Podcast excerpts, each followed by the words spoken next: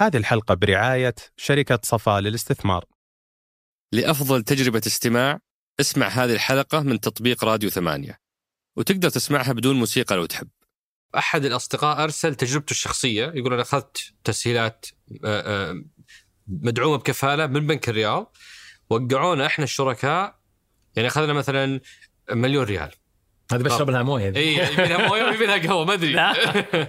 يقول أخذنا مليون ريال آه لنفترض إنهم خمسة شركاء مقسمين بالتساوي عشان بس نبسطها. تمام إيه. 20% كل واحد منهم. يقول كل واحد مننا وقعوه سند لأمر ما هو بحجم حصته لا لا اداء بإجمالي القرض. صحيح. يعني صار صار بنك الرياض عنده ضمان 80% من كفاله وعنده ضمان 5 مليون ريال من الشركاء على على قرض اخذناه مليون ريال. ترى هي أنت تقول كذا بس إن أنا ما راح أحصل من كل واحد منهم لكن هي زي ما قلت لك هي تحمي البنك بس وش الرعب؟ أنا أنا حاط رأس مال في الشركة أقل من هذا عشان بيأخذون قرض مليون. أنا ما أملك ال 20% أصير سند لامر بمليون هذه مرعبة.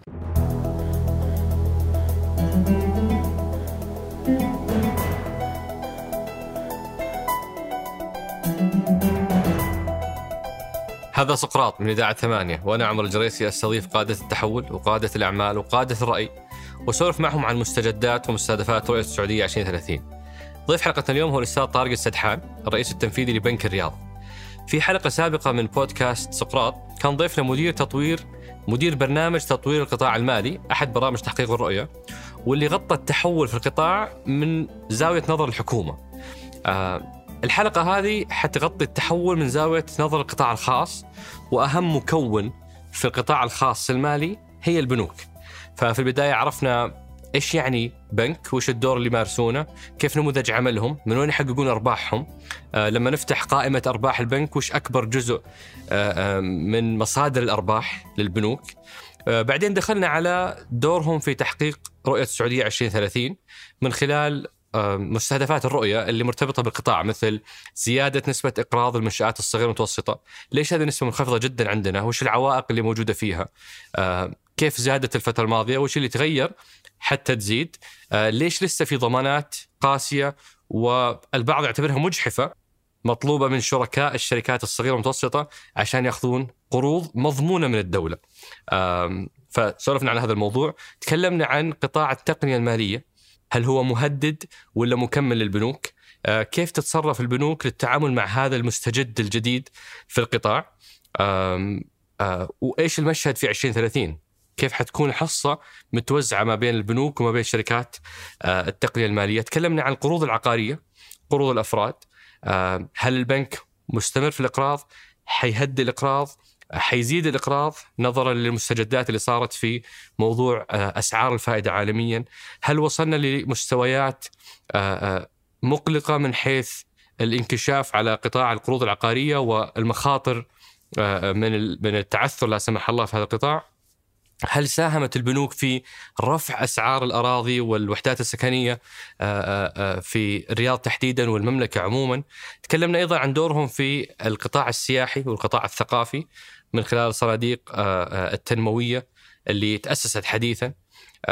وغطينا عدة نقاط مرتبطة بالمشهد العالمي ارتفاع نسب الفائدة كيف يأثر على السيولة داخل السعودية دور البنك المركزي في التعامل مع هذا التحدي وش قراءة آه، آه، آه، ضيفنا لهذا الأمر. وبعد ذلك كالعادة ختمنا بمجموعة من أسئلتكم الثمينة اللي قد تكون مرتبطة بالضيف نفسه وش أهم دروس التحول اللي عاشها أثناء قيادة البنك أو عن البنك نفسه وش أخبار البرج الجديد حقهم. الشكوى اللي من بعض موظفي الفروع تجاه مدير ال- ال- ال- البنك وتجاه البيئة العمل في البنك بشكل عام ونقاط أخرى عديدة. أترككم مع الحوار. حياك الله أبو خالد شرفتنا ونورتنا. الله يحييك ويسلمك. شكرا لك شكرا على الدعوة. وإن شاء الله يكون لقاء يعني خفيف ومفيد بإذن الله. أنا متأكد أنه مفيد بس ما أعرف إذا حيكون خفيف. إن شاء الله. خصوصا خصوصا إذا بديناه بالحلا وبالشاكلت أي. وش أحلى محل شاكلت في الرياض؟ لا أنا ما أبغى أسوق. خذ راحتك. إذا هو يستاهل ليش لا؟ لا شوف أنا أنا إيش علاقتك بالشاكلت والله ما أعرف بس أنا أنا يمكن جسمك ما يعني ما يوحي بذلك للأسف. أنا يمكن اصل لمرحله الإدمان. ما شاء الله. لا أنا من عشاق الشوكولاتة. يعني علاقتي في علاقة غرام كبيرة مع الشوكولاتة. آه ما أعرف والله متى بدأت لكن اذكر انها قديمة. وبعدين آه، متنوع يعني. ما أقدر أقول لك إنه المحل الفلاني أفضل محل. لا لا اكل كل شيء كل شيء. علاقة بالشوكولاتة إي. والحلا عموما. ما شاء الله تبارك الله. وكيف هذا مع الم... يعني الحين أنا بس جبت طاري الشو... يعني الشاكلت أحس إني سمنت كيلو بس عشان جبت طاريها. فما شاء الله تبارك الله شلون توازن بين الحلا وبين آه، يعني والله شوف جسم رياضي أو جسم صحي؟ لا ما هو جسم رياضي. ودنا جسم رياضي لكنه آه، يعني آه، شوف كل شيء في الحياة التوازن فيه زين يعني ال- التوسط في كل شيء كل الحلا ب أنا اكله يوميا ترى بس إنه يوميا يوميا ما شاء الله يوميا كذا أحس شيء ناقصني لو ما كنت اخر حلا. آخر حلا أكلته وش كان؟ السيارة وأنا جايك وش كان؟ لا قطعة شوكولاتة صغيرة من هذه وين؟ ترفع أنا المعنويات. لازم أطلع اسم لازم أطلع, اسم brand لا أنا عندي كانت هذه الباتشي الويفر آه okay. اللي بالبسكوت اللي بالبسكوت. إي فلا علاقتي مع ال- الحلا علاقه آه، وخربت البيت؟ يعني البيت مليان دائما لا أعتقد إنه وراثة. آه. حتى عيالي الصغار يعني آه، يحبون الحلا. كل اطفال كل البشر إي. يحبون الحلا رغم إنه زوجتي ترى ما هي يعني من عشاق بس هل الحلا. تتحكم فيه؟ تحط لك limit للأطفال؟ لأنه لو فتحوا ما يوقفوا. لا لا صحيح. لا لا أكيد. لا لا أكيد إنه في في limit مسموح فيه. ما حبة واحدة تنحط توكل على طول. بس. بس. آه okay. أي. جعله بالعافية. لكن لكن ال- ال- الحب الحلا موجود وراثة يعني. وهو فطرة أنا أظن. أنا أظن إنه هو ما في فطرة. شك إنه ما في شك بس أنا أستغرب يعني في ناس سبحان الله ما لهم في الحلا يعني. آه، زوجتي مثلا ما تحب الحلا بشكل كبير. آه، فأنا أكل نصيب. هذول فريق المالح. إي، الموالح. الموالح صحيح. فريق الموالح. فلما نطلب حلا دائما أكل نصيب أنا يعني فما يضيع شيء. ما, ما في شيء يضيع. ما في شيء يضيع. جعله بالعافية. الله إحنا يعافيك. ابو خالد سعداء باستضافتك بصفتك آه، الرئيس التنفيذي لبنك الرياض. آه، و يعني أول قادة ال- القطاع المصرفي الخاص اللي نستضيفهم في سقراط وهو قطاع جدا مهم جدا محوري. صحيح. عشرات التداخلات مع الرؤية آه، فإحنا حنغطيها كلها بس ابتداء خلينا نعرف الناس اللي ما يعرفون إيش يعني قطاع مصرفي إيش يعني بنك. آه، الكل احتك ببنوك بس البعض صحيح. ما يعرف إيش يصير جوا هذا البنك. ف- آلية عمل البنك. صحيح. فإيش هو البنك وإيش علاقته بالإقتصاد. طيب شوف ال- البنك ببساطة يعني البنك هو محرك اقتصادي كبير في البلد يربط ما بين آه، حملة الودائع السيولة الموجودة في البلد مع الفرص الاستثمارية اللي في البلد. ففي ناس عندها سيولة مواطنين وشركات وجهات حكومية. فلوس زايدة. فلوس فلوس بغض النظر هي زايدة ولا ما هي زايدة هذه فلوس عندهم. ال- البنك هو الجهة اللي تحط توضع هذه الفلوس عندها أو تودع فيها. بشكل حسابات جارية أو ودائع استثمارية. البنك ياخذ هذه ويشغلها بطريقة أخرى في جهات أخرى قطاع آخر من ال من ال ال الاقتصاد اللي هو تتكلم سواء شركات أو أفراد عندهم حاجة للسيولة. فهو يربط ما بين الوفر مع الحاجة للسيولة فبالتالي تصير في حراك اقتصادي عمليات استثمارية مشاريع جديدة في البلد. فأنا أوصل لهم ال- ال- البنك يكون هو وسيلة توصيل ال- ال- السيولة هذه. طبعا لما تنظر للبنك أو آه، نطاق أعمال ال- ال- البنك أو م- الإدارات اللي في البنك في أربع إدارات رئيسية آه، في في كل بنك. يمكن الآن في نتكلم عن إدارة خامسة ممكن نتطرق لها بعدين. لكن ما في شك إنه في قطاع مصرفية الأفراد وهذا القطاع المسؤول عن خدمة الأفراد. من فتح الحسابات والودائع وكيف يديرون حساباتهم كيف يقدمون الخدمات للعملاء هذولي. وأيضا عندهم ال- الإقراض الإقراض بكل أشكاله الإقراض الاستهلاكي الإقراض العقاري آه، إقراض تمويل السيارات آه، إقراض ال credit card آه، بطاقات الائتمان. ثم عندك ال- القطاع الثاني هو قطاع الشركات. أيضا يخدم قطاع الشركات بما فيها الشركات فتح حساباتها عملياتها المصرفية كلها. وأيضا إقراض الشركات. الشركات الكبيرة تتكلم عن أرامكو سابك اس تي سي إلى الشركات الصغيرة والمتوسطة ومتناهية الصغر. هذه كلها تحت مظلة قطاع الشركات. الشركات. القطاع الثالث اللي دائما في ال- في المهم جدا في القطاع المصرفي قطاع الخزينة. قطاع الخزينة هذا اللي يسوي ال- ال- البالانسنج ما بين السيولة الفائضة اللي تكلمنا عنها أو السيولة الموجودة واحتياجات ال- القطاع. هو اللي يمسك محفظة البنك كاملة ويقول أنا عندي والله 400 مليار ريال. ال- القطاع مصرفية الشركات ياخذ منها كذا، قطاع مصرفية الأفراد ياخذ منها كذا، وكم يبقى منها جزء يستثمره البنك كاستثمار آه، يعود بعوائد البنك. لكن أيضا آه، سهل التسييل وقليل المخاطر بحيث إنه متى ما احتجت إني أعطي للإقراض أكثر. بإمكاننا أن نسيله. هذا اللي هو الخزينة الخزينة. هو اللي يحدد التقسيم بين القطاعات يعني إلى حد ما مبني على ال business plan حقت كل قطاع، لما نشوف مثلا قطاع مصرفية الشركات إنه في نمو وحراك اقتصادي كبير الآن فيخصص جزء لمصرفية الشركات أكبر، لما لما نتكلم عن القطاع التمويل العقاري والسنوات الماضية كان فيها حراك بشكل كبير يخصص جزء أيضا من من سيولة البنك لل- لل- للقطاع العقاري. والقطاع الرابع؟ القطاع الرابع هو القطاع الاستثماري. يعني هو ال- اللي هو ال- ال- الكابيتال. آه، مثلا عند في حالتنا إحنا عندنا الرياضة المالية. سابقا هذا القطاع كان تحت مظلة الاستثمار. كان آه، والشركات يعني مقسوم إلى قسمين. كان جزء من البنك. كان جزء من البنك. في 2000 2007 2008 لما انشئت هيئة سوق المال وبدأت تنظيم آه، عمل سوق المال آه، فصل هذا القطاع إلى شركات استثمارية. آه، سواء مملوكة لبنوك أو غير مملوكة لبنوك آه، تقوم بأعمال الاستثمار بحيث إنه تمكن العملاء اللي عندهم أيضا فائض سيولة حابين يستثمرونه إنه يستثمرونه عن طريق الجهات الح... الجهات وليش فصلت؟ وش يعني هل هذه الممارسة السائدة في العالم؟ والله شوف إنه ما يعني ما يجتمع النشاط ها- ال- الإقراضي مع النشاط الاستثماري هو شوف كان فيه موجة عالمية إنه في الفصل كان الموجة هذه بدأت ترجع شوي. الحين. بدأوا يندمجون. بدأوا يرجعون يندمجون. حتى في أمريكا الآن يبدو لي انها خفت ال regulation فبدأت بعض ال- البنوك لما تكلم عن جي بي مورغان وتشيس كأنه الآن بدأت ترجع الأمور يمكن البنك أكثر في مواضيع الاستثمار. آه، أعتقد إنه لكل مرحلة آه، من تطوير القطاع المالي آه، يعني هيكل هيكلها المناسب. هيكلها هيكلها المناسب لها. أعتقد إنه الهيكل المناسب الآن لا زال جيد إنه إحنا آه، شركات استثمارية تنظمها هيئه سوق المال تحت مظلة البنوك أو أو مستقلة. يعني في شركات استثمارية كثيرة وناجحة ما شاء الله يعني ما هي مرتبطة بالبنوك بشكل كامل. فهذه عندها منتجاتها الاستثمارية تسوي الصناديق الاستثمارية سواء صناديق الأسهم، الصناديق العقارية، صناديق الملكية الخاصة ال private equity آه وعندها برضو الج- الجانب ال- الاستثماري ال investment banking مثل آه، الطر- الطروحات ال IPO وهذا اللي ينطبق على تقريبا 14 بنك في السعودية اليوم. أي. آه، به- بهذا النموذج. في أحيانا بنوك تصير بس بنك استثماري. آه، وهذه. غالبا بنوك جاية من برا. بالضبط صحيح. يعني إحنا فروع نتكلم بنوك عن أجنبية الفروع البنوك الأجنبية. طبعا الفروع البنوك الأجنبية الموجودة في السوق هم عندهم رخصة كاملة. بس يركز على قطاع الشركات بس يركز على قطاع الشركات لأنه المنافسة أمانة في قطاع مصرفيه الأفراد ما هي سهلة.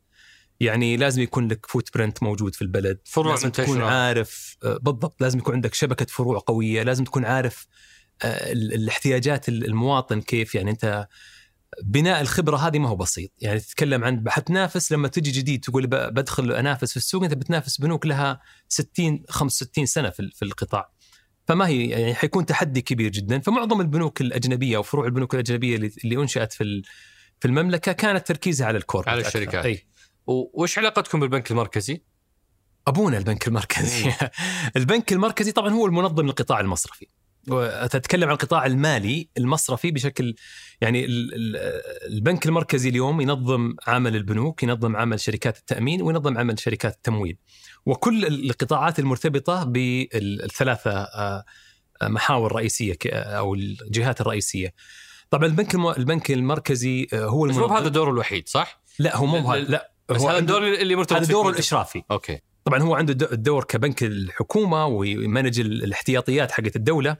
لأنه زي ما تعرف أخوي عمر ال ال ال الريال مربوط بالدولار. آه، فبالتالي هو يضمن أيضا استمرارية الربط هذا استمرارية قوة عملتنا آه، الريال السعودي إنه يكون قوي آه، واستثمار الفوائض ال- ال- ال- الفائضة عن عن الدولة في آه، محافظ الاستثمار حقت ال- آه، البنك المركزي. لكن لما نتكلم عن القطاع الأشرافي اللي اللي يمسنا إحنا كبنك آه، البنك المركزي هو المنظم للقطاع المالي في السعودية، هو اللي يصدر التشريعات، هو اللي يحمي آه، الودائع حقت العملاء، هو اللي يضمن إن شاء الله يعني وعلى مدى سنوات طويلة آه، استمرارية القطاع المصرفي السعودي بشكل صحي قوي جدا، يعني الحمد لله مرينا بأزمات كبيرة. تتكلم عن أزمة كوفيد كورونا في 2020 تتكلم عن أزمة ال- ال- ال- 2008 اللي عانت وشفنا إفلاسات بنوك فيها الحمد لله القطاع المصرفي كان يعني بمعزل عن ال- التبعات هذا لأنه فعلا عندنا منظم قوي وعارف كيف يحمي القطاع المصرفي بشكل كامل. وأمانة يعني ال- ال- البنك المركزي ما هو مجاملة لهم والله. آه، بشهادة ال- ال- المنظمات الدولية اللي تنظم ال- العمل البنوك سواء ال BIS أو ال Financial Stability Board دائما كان يفوز بجوائز إنه واحد من أفضل المنظمين في العالم. يعني نفخر إنه عندنا منظم لقطاع مصرفي آه، من الأفضل في العالم. وإيش نموذج آه، ال- الدخل بالنسبة للبنوك؟ يعني أنتم اليوم كبنك قاعد تقوم بالعلاقة بين هالطرفين أي. وش نموذج ال- ال- الربحية آه، بالنسبة لكم؟ طبعا ال- البنك يحقق أرباحه من يعني من أكثر من من مصدر دخل أهمها أهمها طبعا الانترست ال- ال- ال- ال- ال- ال- الفوائد اللي تتعمل على القروض مثلا لو أخذنا الإقراض كمصدر دخل إحنا نقرض بفوائد معينة. ال- الفوائد هذه تشكل جزء كبير جدا من دخل البنك. بعدين رسوم الخدمات. يعني نتكلم عن رسوم خدمات البطاقات رسوم الخدمات اللي تفرض على التعاملات بالعملة الأجنبية. آه وأيضا في في محفظة الخزينة عندك دخل الاستثمار. اللي يجي لك انت من الاستثمار آه فوائد السيولة اللي عندك في البنك. من الرياض المالية هنا في لا لا لا. الخزينه هذه. لسه ما جيت الرياض آه المالية. استثمارات خزينة. والرياض المالية عن طريق إدارتهم لل- للمحافظ هذه واستثمارهم هم أيضا آه، يدخل عوائد للبنك. لكن لما تشوف مثلا قائمه الدخل للبنك حتلقى الانترست إنكم أو دخل العمولات آه، هو أعلى دخل. كم في المية؟ لا يمثل جزئية كبيرة جدا من من دخل البنك. يمكن تصل إلى فوق ال 80% من دخل البنك. بعدين تجي دخل ال- الفي انكم اللي هو زي ما ذكرت لك الرسوم اللي تفرضها البنوك آه، مقابل تقديم الخدمات. بعدين آه، أرباح الاستثمار وأرباح الاستثمار سواء من الخزينه أو من من ذراعك الاستثماري آه، الرياض المالية في حالتنا. ول- ولما يقولون إنه البنك المركزي أودع مبالغ في البنوك أو أو في زيادة سيولة أو في نقص أي. سيولة أو آه، أحيانا بين البنوك نفسهم يصير في صحيح. تعاملات هذه لو بس نوضحها أكثر طيب إحنا إحنا في حاجة عندنا في في القطاع المصرفي اللي اسمها السايبر. السايبر هو نسبة الإقراض ما بين البنوك وهذه دائما تحدد كم العائد على على السيولة. وكل بنك فوق السايبر هذا يحط النسبة اللي يراها مناسبة مبنية على المخاطر حقه ال- المشروع أو حق حقه الشركة أو حقة الفرد في حالة الأفراد يحط له نسبة آه، عوائد عليها. طبعا ال- ال- البنك المركزي دوره إنه يتأكد انه القطاع المصرفي موجود وقادر إنه يدعم ويؤدي دوره في دعم الاقتصاد. لما يصير في فترة من الفترات والله في شح في السيولة هنا يجي البنك المركزي يتدخل بضخ السيولة في القطاع المصرفي. أيضا كيف يض- كيف يضخها على شكل ودائع يودعها على شكل على شكل ودائع في البنوك وياخذ عليها فائدة منكم في حالات ياخذ عليها فائدة في حالات ما ياخذ عليها فائدة يعني حسب حسب وضع الاحتياج وحسب ال- ال dynamics حقت الفترة اللي ضخت فيها السيولة. آه فبالتالي وهذه النسبة وش تسمى؟ آه نسبة إيش عفوا؟ ال- اللي هي من ال- من البنك المركزي. الودائع هذه؟ إي. إي هذه ودائع تودع بطريقة بس هل لها مسمى زي سايبر؟ لا لا لا لا هذه هذه ودائع. ودائع. ودائع تعزز السيولة في البنوك تمكنني أنا من من الإقراض بشكل أكبر. حلو. لأنه آه، دور مهم جدا إنه أنا كبنك إني أكمل في دعم ال- الإقراض. يعني مثلا الحمد لله اليوم في مع رؤية 2030 ال- الزخم الاقتصادي عالي جدا. صح. وه- وهذه حنجيها في المحور الثاني بس. الحين أبغى أفهم أي. عمل البنك. فأنتم مصدر الفلوس عندكم مصدرين. ودائع الأفراد صحيح. والشركات اللي حطوا. عندكم ودائع. صحيح. والبنك المركزي أحيانا يودع عندكم. بالضبط. هي عندك عندك شوف عندك رأس المال. رأس مال البنك رأس المال نفسه. البنك. في كل حلو. بنك عنده رأس مال. في حالتنا إحنا 30 مليار. لكن أهم مصدر طبعا هو ال- الودائع. أيضا في مصدر يعني ثالث اللي هو اصدار الصكوك والسندات. أنت دائما مثلا في العام الماضي 22 كثير من البنوك أصدرت صكوك وسندات. عشان تساعد ال- الحراك اللي صاير في الاقتصاد اللي صاير في البلد عليها طلب فلوس و... أي. وهذا نوع من الاقتراض هي اقترضت من المجتمع إي كأني اقترضت أنا عشان أعزز رأس مالي. طبعا البنك المركزي برجع للودائع حقت البنك المركزي، لكن البنك المركزي لما آه، ينظر لملاءة البنوك ينظر إلى ملاءتها المالية، فعنده معادلة يسمونها كفاية رأس المال. وهذه مختلفة ما هي واحدة لكل بنك.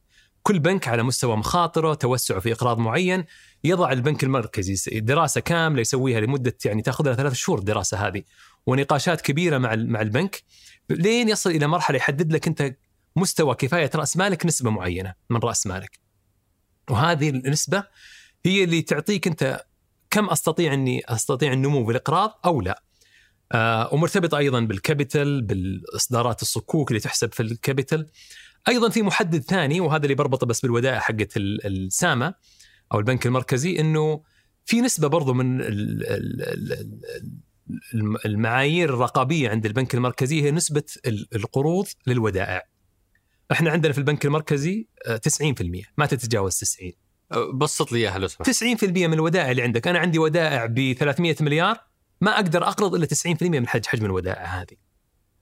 وهذه وال- والباقي ال 10% هذه إيش تسوي فيها؟ تبقى تبقى ما تقرضها احتياطي تستثمرها إي ممكن تستثمرها ممكن تستثمرها لكن تبقى عندك في استثمارات قليلة المخاطر لكن هاي تبقى كحماية لودائع ال- ال- العملاء أوكي يعني أنت ما يبغى ما يبغوا ال- ال- البنوك تتوسع في الإقراض وعشان المقارنة مثلا هذا هو عرف في كل العالم ولا لا. هذه سياسة البنك المركزي لا لا السعودي؟ في في طبعا guidelines أو آه، إرشادات من ال- ال- البنك المركزي الدولي أو ال BIS هل نقدر ناخذ مثال من دول ثانية؟ إيش إيش السياسة حقتهم في هالجانب؟ لا في بعض الدول ما عندها سياسة. يعني تقول لك أنت لا تتجاوز مثلا ال 110% اذا هذه سياسة. ما دام قال لك لا تتجاوز ال 100 لا لا مو بالضروره يقول لك لا تتجاوز. ممكن يقول يعني لك إنه مثلا بريطانيا أو أمريكا وش أنا أنا الودائع؟ أنا ما أعرف إنه فيه دولة عندهم hard rule زي المملكة العربية السعودية اللي هي 90% okay. يعني ممكن البنك المركزي في دولة أخرى يتدخل مع بنك معين لما يشوف أنه نسبة إقراضه للودائع تجاوزت ال 110 يعني وين قاعد تقرض أكثر دخلت الودائع حقت العملاء في مخاطر. فحنا النسبة هذه 90% أعتقد أنها آه، يعني الحمد لله تحمي المودعين وتعطي البنوك أريحية في النمو في الإقراض أيضا. آخر شغلة قبل ما أنتقل لحكاية التحول آه، اليوم أكثر حديث الناس على موضوع ارتفاع أسعار الفائدة صحيح. اللي بد- تبدأ من الفدرالي الأمريكي وت- وتنعكس على كل العالم. ودي أفهم إيش علاقتنا إحنا بالفدرالي الأمريكي ليش إحنا نتأثر فيه مع اقتصادنا ما في المشاكل اللي عند أمريكا وقاعدين نتأثر فيهم. صحيح. والحاجة الثانية ليش هذا الشيء يؤدي إلى نقص السيولة آه، اللي اليوم يحكون نعم. عنه الناس؟ أبى أجاوب يعني بطريقة مبسطة. يا ريت. إحنا عملتنا مرتبطة بالدولار. 3.75 هذا سعر الصرف من من أكثر من 40 30 سنة أكثر من 30 سنة. فبالتالي عشان أحافظ على الارتباط هذا لازم يكون آه ال- السايبر قريب من اللايبر. السايبر زي ما ذكرت هو نسبة الإقراض ما بين البنوك داخليا واللايبر هو نسبة الإقتراض ما بين البنوك دولي آه دوليا. آه فبالتالي متى ما اختلف صار في مسافة ما بين السايبر مثلا ثلاثة ونص واللايبر أربعة ونص صار في فرق. وش معناته هذا؟ أنه لما لما أحط ودائع في البنوك في السعودية حتعطيني تقريبا قريب من الثلاثة ونص في المية. لكن لما أعطي أحط ودائع في بنوك أجنبية حتعطيني أربعة ونص. فوش بيسوي هذا؟ بيطلع السيولة من السعودية برا المملكة. فأنت ما تبغى السيولة تطلع من برا المملكة. فبالتالي أنا بحافظ على السيولة هذه. فدايم أضمن أنه والعكس صحيح. يعني أنا ما أبغى برضو ال- السايبر يصير أعلى. فبالتالي يكون له أيضا آه، تبعات اقتصادية ما هي ما هي بجيدة.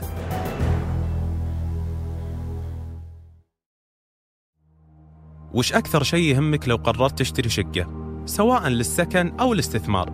جودة البناء، السلامة، الفخامة والتقنيات الذكية الموقع الاستراتيجي والخدمات. كل هالمميزات وأكثر بتلقاها في وحدات ومشاريع صفا للاستثمار. اعرف أكثر من خلال الرابط في وصف الحلقة.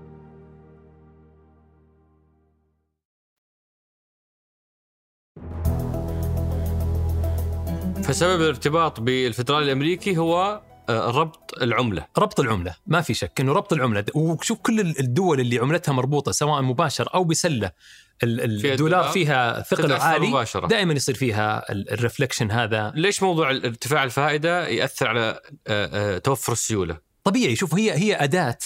الآن ليش أمريكا قاعد ترفع ال interest rate؟ يقول لك التضخم عالي.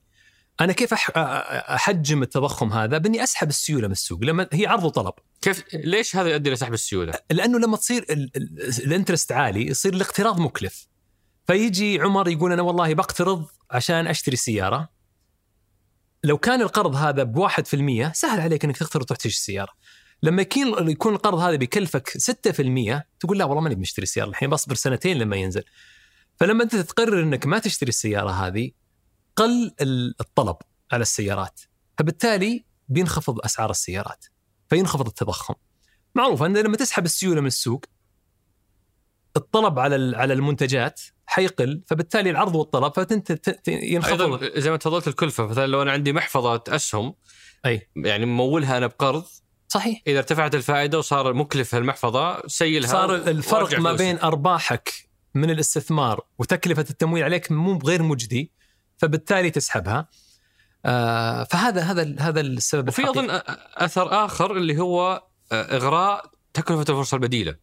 بمعنى سابقا لو أنت بتسوي مشروع مطعم مثلا بيدخل لك 12% في السنة أي. بكل ما فيها من مخاطر ومعاناة وتحديات اليوم لو تحطها وديعة تعطيك 6% تعطيك نفس ال- آه، صحيح. ف 6% بدون مخاطر ولا 12% بمخاطر. بالضبط في صحيح فترات ال- ف- فكل السيولة تطلع من السوق. وتروح صحيح. كودائع أو صحيح. جزء يعني, يعني تروح. يروح جزء منها كبير الودائع okay. فلأنه الودائع بدأت تعطي الآن بحكم ارتفاع ال- السايبر ال interest أو اسعار الفوائد فكثير منها قاعدة تتحول إلى ودائع آه، ب interest يعني IBs إحنا نسميها ال interest bearing deposits فبالضبط صحيح هذا كلامك. تأثير نقص السيولة هذا تأثير نقص السيولة بالضبط الآن ودي أدخل آه، أبو خالد على حكاية التحول اللي هي علاقة تحديدا بنك الرياض باللي قاعد يصير في التحول في في, في السعودية تحت رؤية السعودية 2030 وخليني أبدأ بأني أسألك أنتم بنك إيش؟ آه، آه، لأنه بنك الراجح يقول إحنا بنك الأفراد البنك الأهلي يقول إحنا أكبر بنك في رأس المال. آه، أنتم أفضل بنك في إيش؟ إحنا أفضل بنك في أشياء كثيرة. إحنا طبعا شوف بنك الرياض عرف على على مدى التاريخ إنه بنك من أروع البنوك في خدمة قطاع الشركات. بنك المقاولين. آه يعني البنك ما في شك إنه في فترة من فترات دعم قطاع المقاولات بشكل كبير في المملكة فيمكن هذا آه، سبب ارتباط الاسم انه يقول بنك المقاولين إنه كان المقاول يعرف إنه بنك الرياض عنده خبرات متميزة اللي بتدرس طلبه بشكل سريع وبيكون الرد عليها سريع. لكن بنك الرياض على تاريخياً يعني تاريخيا معروف إنه بنك آه بنك يقدم خدماته بشكل رائع لقطاع الشركات. يمكن كان في فترة فترة من الفترات أيضا آه، المصرفية الأفراد في بنك الرياض آه، رغم آه، حجم البنية التحتية القوية اللي في بنك الرياض مثلا تنظر لعدد الفروع أو تنظر لعدد مكاين الصراف أو نقاط البيع أو عدد الزملاء والزميلات في البنك في مصرفية الأفراد آه، تجد إنه بنية تحتية قوية لكن ما كان في تركيز كبير عليها فما كان بنك الرياض يعرف كبنك مصرفية أفراد. كان دائما آه، إنه بنك corporate وكان بنك ما شاء الله له السبق في في ال corporate وإضافة لل corporate تحديدا أيضا كان يعرف بحاجتين ثانية إنه بنك الحكومة وبنك المنشآت الصغيره والمتوسطة. وحتى في استراتيجيتنا الجديدة في البنك لما جينا في هذا صعب يجتمعون؟ اللي عند الحكومة ما هو بناظر منشآت. لا لا جمعناها إحنا الحمد لله. جمعنا الحسنين آه ركزنا على مصرفية المصرفية الحكومية تحديدا آه لما أعلنت الرؤية في 2016 يعني تبين لنا إنه فعلا حيكون في مبادرات لازم يكون للقطاع المالي دور كبير فيها آه ليسهم في نجاح الرؤية بشكل كبير.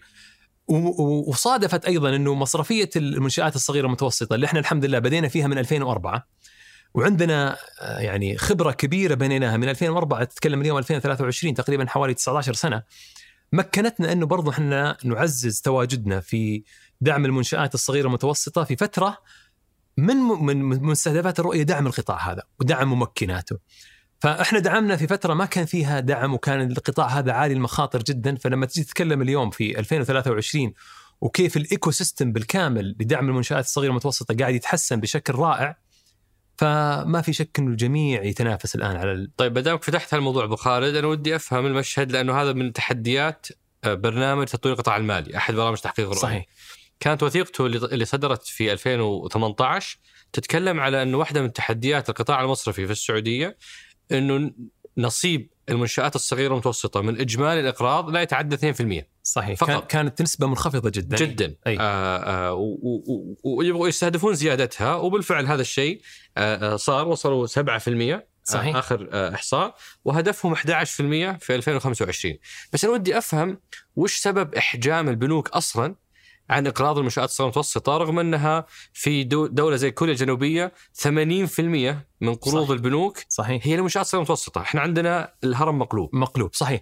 شوف هي مرتبطة بالمخاطر. أنا كقطاع مصرفي أنا في نشاط عالي المخاطر. فلما أجي القطاع المصرفي على المخاطر أنتم أكثر قطاع ما في مخاطر لا لا بالعكس وتاخذ فائده عليها. لا لا لما يصير عندك default وباخذ ضمانات وباخذ رهونات. فوين المخاطر فيه؟ لا شوف أحيانا انت أنت تقرض أحيانا بضمانات وأحيانا بدون ضمانات. فلما يصير في default معين في في آه، مع عميل أو مع في نشاط معين أنت تتضرر بشكل كبير. يعني شوف لما مثلا في 2020 القطاع المصرفي في العالم تضرر بشكل كبير جدا. القطاع المصرفي في السعودية لما تقارن أرقام آه، 19 ب 20 أو 20 ب 21 حتجد إنه 20 كانت الأسوأ لأنه البنوك اضطرت إنها تأخذ مخصصات لأنه متوقع إنه تعثرات تعثرات كبيرة في في الأنشطة وكانت تحديدا ترى للمنشات الصغيرة والمتوسطة. فقطاع المنشآت الصغيرة والمتوسطة متناهية الصغر ما في شك إنه قطاع عالي المخاطر. آه واحد بادي نشاط جديد أنت تقيم خبرة الشخص هذا آه في في إدارة العمل هذا، النشاط اللي هو داخله أساسا نشاط كيف ال dynamics حقته؟ هل هو مربح؟ آه يمكن من الأشياء الجميلة اللي صارت في مع التحول حقت الرؤية 2030 واللي ذكرتها إنه ال- ال ecosystem قاعد يتحسن. نبغى ناخذ أمثلة عملية وش اللي فعلا خلانا نقفز من 2% إلى 7% طيب شوف أنت بعطيك أكثر من مثال. لكن أنا أنا أتذكرها بشكل آه، قريب لأنه كنت في في البنك المركزي وقتها وفي لجنة شباب الأعمال وكنا ننظر ل إيش إيش المعوقات اللي يواجهها صغار المستثمرين أو أو المبادرين الانتربرنورز. التمويل واحدة منها لكن ما كان أولوية. ما كان رقم واحد ولا اثنين ولا ثلاثة. كان التمويل يجي أحيانا اثنين أحيانا يجي ثلاثة ثلاثة عفوا يجي أربعة لكن فيه تحديات آه، تنظيمية أكثر. لما تنظر ل واحد بيبدأ نشاطه كان يقول لك تحديات بداية النشاط صعبة. متطلبات الحكومية كثيرة، آه، الرسوم الحكومية كثيرة، الزكاة والدخل ال... فيجي يحط لك لست السعودة والعمل آه، فيها تحديات كبيرة. أعتقد إنه منشآت وال... والمنظومه كاملة حقت وزارة التجارة اشتغلت بشكل كبير على تسهيل العمليات هذه بالت... فبالتالي ال- ال- المبادر يمديه ينجح نسب نجاحه بشكل كبير آه، أعلى مما كانت عليه في 2014 2015 فبالتالي أنت لما تقيم مخاطر كل واحد جاي يقترض منك أنت بتقيمها. ياخذ والله نسبة مخاطر 70% في هذاك الوقت. لما الآن تجي تقيم نسبة مخاطر ترى نزلت مثلا ل 50% فبالتالي أنت تحسنت عندك البيئة التنظيمية. فبالتالي أنا أكثر جرأة في تمويل هذا النشاط. أيضا هذا السبب هذا سبب. سبب ثاني الدعم الحكومي في مثلا أعطيك مثال برنامج كفالة. برنامج كفالة من أنجح في وجهة نظري البرامج اللي بدأت في في وقت آه وقصة نجاح أمانة. في دعم وتمكين المنشآت الصغيرة والمتوسطة. لما تجي آه جهة حكومية وتقول تعال مول ال- ال- ال- القطاع هذا وأنا أضمن لك بنسبة 80% أنت مخاطرك بس 20% أنا أعطي عميل مليون ريال لا قدر الله فشل مشروعه أنا برجع 800 ألف وبتحمل 200 ألف. لكن برضو كانت كفالة تقا يعني تخلي الب- البنوك تتنافس. لما أنت تصير تقييمك جيد للعميل هذا ودعمك برضو لو جيد إنه ينجح آه وتنجح في كثير ولا يصير عندك نسب آه ديفولت عالية أعطيك حصة أكبر من برنامج كفالة. فصارت البنوك تتنافس في اختيار العملاء وتوجيههم ومساعدتهم بشكل كبير. آه كفالة ونجاحة في مع رؤية 2030 تكررت لكن على صناديق قطاعية. تتكلم عن صندوق التنمية السياحي عنده صندوق رائع. هذه بنجيها بس قبل عشان الكفاله فيها أسئلة كثيرة. أي. الآن كفالة أظن صار تحت بنك ال- المنشآت. منشآت صغيرة ومتوسطة. آه و- وهنا السؤال يعني كفالة عادة أو أو قروض المنشآت عادة أعلى في نسبة الفائدة. صحيح. من من من القروض الأخرى. مع أنها مضمونة ب 80% لكم إلا أنه فائدتها أعلى والشيء الأسوأ حسب يعني انزعاج كثير من الناس إنه ضمانات شخصية. يعني أنت غير ضمان الشركة نفسها أي. ماخذ ضمان كفالة بعدين توقع كل شريك على سند لأمر. نعم. آه، فهذه يعني آه، فيها إجحاف خصوصا إنها شركات ذات مسؤوليه محدودة. اذا هو إذا هي مسؤولية- كلمة كبيرة بس ب... لا، لأنك أنت يعني ثلاثة ثلاثة لايرز أو ثلاثة آه، آه، يعني مستويات من التحوط بطريقة تخلي كثير يعني أنا أعرف حالات الشركاء كلهم ودهم يقترضون. واحد منهم يقول أنا ما أوقع سند لأمر. نعم. فعطلت مصلحة الشركة نتيجة إنه هذا الفرد يقول أنا يا أخي الشركة سبب أنها ذات مسؤولية محدودة عشان ما في شيء يرجع علي شخصيا. أي. ليش يجي البنك اللي 80% كفالة ضامنة فلوسه ويوقعني سند لأمر؟ طيب خلينا أعطيك أنا السيناريو حقت الإقراض في البنوك. أنا لما أجي أقرض أول هدف أنظر له أو أول شيء أنظر له إنه قدرة العميل على استداد القرض. فمصدر السداد بالنسبة لي هذا هذا برايورتي وهذا اللي يخليني في بعض الحالات زي ما قلت لك أنا ممكن اقرض بدون ضمانات تماما. لا ضمانات عقارية ولا ضمانات أسهم ولا حتى سند لأمر. لما يكون المشروع هذا واضح إنه ما شاء الله مشروع ناجح أو عقود مستمرة و الله يرزقنا هالمرحلة ذي الله. أسمع أنا ما قد شفتها. لا لا موجودة. لا لا. موجودة موجودة ما شاء الله. عملاء كثير ما في شاء الله. المرحلة الله هذه يبارك لهم. لما تجي أنت في في لجان الائتمان في البنك وتجيك طلبات ائتمانية دائما ننظر لها نقول لك مصدر السداد. مصدر السداد واضح القدرة الائتمانية للعميل واضحة خبرته موجودة نفذ المشاريع هذه من قبل. في الحالات هذه ترى ما نطلب فيها. لا سند لأمر لا ضمانات عقارية لا ضمانات استثمارية ولا شيء نطلب. ابدا نعتمد على مصادر الدخل حقت العميل والقدرة المالية والكاش فلو حقه. هذه صارت مع كفالة؟ ولا هذه لا لا لا بشكل عام؟ أتكلم بشكل عام. آه، طيب. أتكلم بشكل عام. أي. لما تجي على على أصلا في موضوع كفالة أنا- أنا ما أروح الكفالة لأنه عندي شك. لأنه كفالة تشاركني الربح. فأنا ما أروح الكفاله إلا في الحالات اللي فعلا أنا عندي قلق كبير من العميل هذا ما هو قادر. لكن لما أكون أنا مطمن إن العميل هذا الصغير أو المتوسط قادر على إنه يقف بنفسه أنا بموله بدون ما أحتاج الكفالة. لأنه آه، زي ما قلت لك أنا كفالة تشاركك الربح. تشاركك في الربح لأنه يتحمل المخاطر فطبيعي إنه يشاركك في الربح. فأنا لما أكون مرتاح من المخاطر ما أروح الكفالة. وهو شركات صغيرة ومتوسطة وأقدر أرفع طلب الكفالة وكفالة بتوافق لي عليه. لكن ما أرفعها لأنه آه عندي مرتاح من المخاطر حقت العميل هذا. لكن متى أروح الكفالة؟ لما أكون يكون عندي آه شك في نجاح هذا العميل لكن بنفس الوقت ودي أدعمه متفائل إنه إن شاء الله بينجح وبدعمه وعشان يمشي. موضوع السند لأمر والضمانات آه، شوف السند لأمر يعطيك جدية العميل. يعني أنت حاط قلبك وروحك في المشروع هذا ولا بجرب؟ نجح نجح فشل قفل الشركة وخلي البنك يبلش بفلوس. بس أنا أفهمها على المدير الشريك المدير. بس في شركاء مستثمرين أموالهم أنا حطيت فلوسي بس ماني أنا كل يوم معهم في الفريق التنفيذي. في مدير يدير. ترى ليش يطلب من كل الشركاء؟ في مو مو مو بالضرورة دائما يطلب من كل الشركاء. في حالات يطلب من كل الشركاء وفي حالات يطلب من الشريك المدير اللي أحيانا يكون عنده الماجورتي في في الشركة هذه. لكن شوف لا تنسى برضو إن أنا لما قلت لك أنا راس مالي 30 مليار وحجم أصولي 360 370 مليار. وين الفرق هذه؟ هذا الفرق ودائع ناس. ودائع ناس أنا مسؤول برضو إني أحمي ودائع الناس. فمو من المنطقي إني أتوسع في اقراض عالي المخاطر ويصير عندي default عالي. وشفناها أمانة حالات إنه وجود السند لأمر يعطيك جدية أكثر آه الشخص. وإحنا بندعمه. يعني ترى السند لأمر آخر حاجة يصل لها البنك. دائما تشتغل مع العميل في rescheduling تشتغل معه تحاول تساعده يقف على رجلينه. وحالات كثيرة والله الحمد لله ويمكن في خلال أزمة كورونا وكوفيد في 2020 قصة نجاح سواء أمانة يعني نفتخر فيها على مستوى البلد إنه كيف وزارة المالية والبنك المركزي والقطاع المصرفي كيف دعم آه، نشاط المنشآت الصغيرة والمتوسطه إنه يتعدي الأزمة هذه بدون الحمد لله systematic issues وبما أنكم أكثر بنك في إقراض المنشآت الصغيرة والمتوسطه. من ال 360 مليار كم منها للمنشات؟ أه أتأكد لك من الرقم لكن إحنا إذا ماني غلطان عندنا 22% حوالي أنتم؟ تقريبا إي 22% تقريبا من محفظتنا حقت ال- ال- الشركات تقريبا النسبة هذه. وهل لاحظتوا نسبة التعثر في المنشآت في المنشآت أعلى من الشركات؟ هي ما في شك إنها أعلى ومن الطبيعي إنها تصير أعلى. لكنه آه، زي ما قلت لك ال- ال- ال- اللي قاعد يصير في تنظيم البيئة البيئة كاملة حقت ال- ال- المنشآت الصغيرة والمتوسطه قاعد يقلل النسبة هذه الحمد لله. والآن تشوف المنافسة بين بين البنوك على على القطاع هذا قاعدة تزيد بشكل كبير. بسبب آه، الحوافز اللي في كفالة. بسبب الحوافز لا مو بس كفالة كل شيء.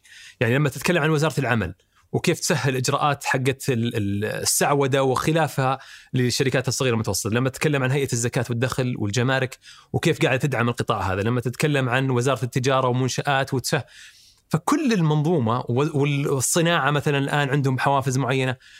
لما تنظر لكل هذا الدعم الحكومي اللي جاي نسب النجاح تصير أعلى. فبالتالي نسبة الديفولت تصير أقل. فبالتالي يصير القطاع هذا مغري زي ما إحنا نتنافس على الشركات الكبيرة نصير نتنافس على آخر نقطة في موضوع كفالة. آه، أحد الأصدقاء أرسل تجربته الشخصية يقول أنا أخذت تسهيلات آه، آه، مدعومة بكفالة من بنك الرياض وقعونا إحنا الشركاء يعني أخذنا مثلا مليون ريال. هذا بشرب لها موية. إي يبي لها موية ويبي لها قهوة ما أدري. يقول أخذنا مليون ريال. آه لنفترض إنهم خمسة شركاء مقسمين بالتساوي عشان بس نبسطها. تمام إيه. 20% كل واحد منهم.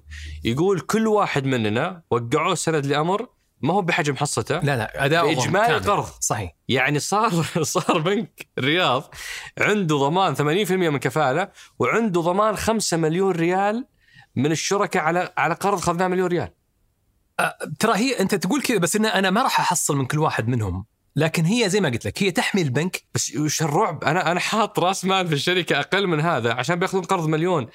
أنا ما املك ال 20% أصير سند لامر بمليون هذه مرعبة. يعني هذه حجر عثرة على الأقل خذ نسبة وتناسب. أنا أملك في الشركة في ترى الشركة ترى. هي شوف زي ما قلت لك اللي اللي يحكمك دائما في طلب الضمانات هو حجم المخاطر.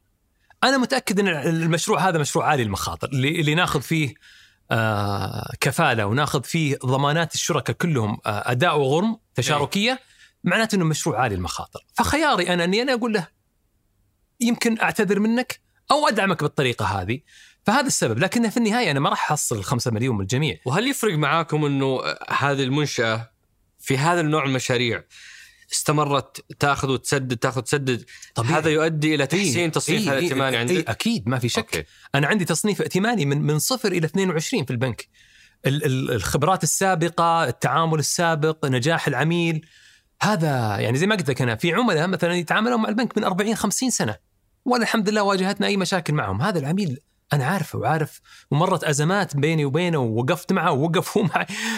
فبالتالي لا ما ما يطلب منه هي زي ما قلت لك لما تكون علاقة جديدة لما تكون مش... آه، مشروع عالي المخاطر أنا مسؤوليتي إني أحمي البنك وأحمي مساهمي البنك وأحمي المودعين في البنك وأحمي النظام المصرفي كامل. آه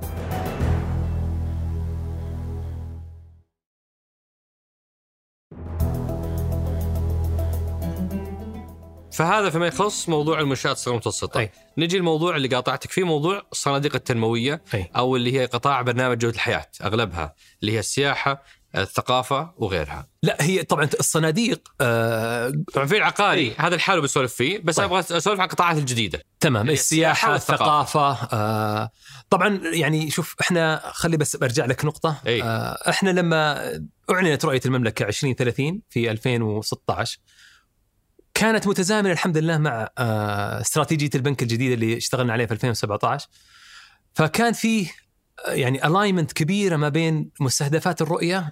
وكيف إحنا نركز عليها ونستخدمها في استراتيجية البنك. لدرجة أنكم الظاهر أول جهة في القطاع الخاص كلها تسوي مكتب تحقيق رؤية. صحيح. يعني يمكن كان. كانت مكتب تحقيق الرؤية موجود في القطاعات الحكومية. اي لا فحنا- القطاع الخاص اي وإحنا قطاع خاص وقلنا إحنا كلاعب أساسي في آه، في تحقيق مستهدفات الرؤية لازم يكون عندنا برضو مكتب لتحقيق الرؤية. مكتب تحقيق الرؤية هذا بدأ كمكتب صغير وكان الهدف منه إنه تعالوا حللوا كل برامج الرؤية هذه وشوفوا وين التقاطعات اللي القطاع المصرفي بيكون له دور فيها. ولازم نكون إحنا مبادرين.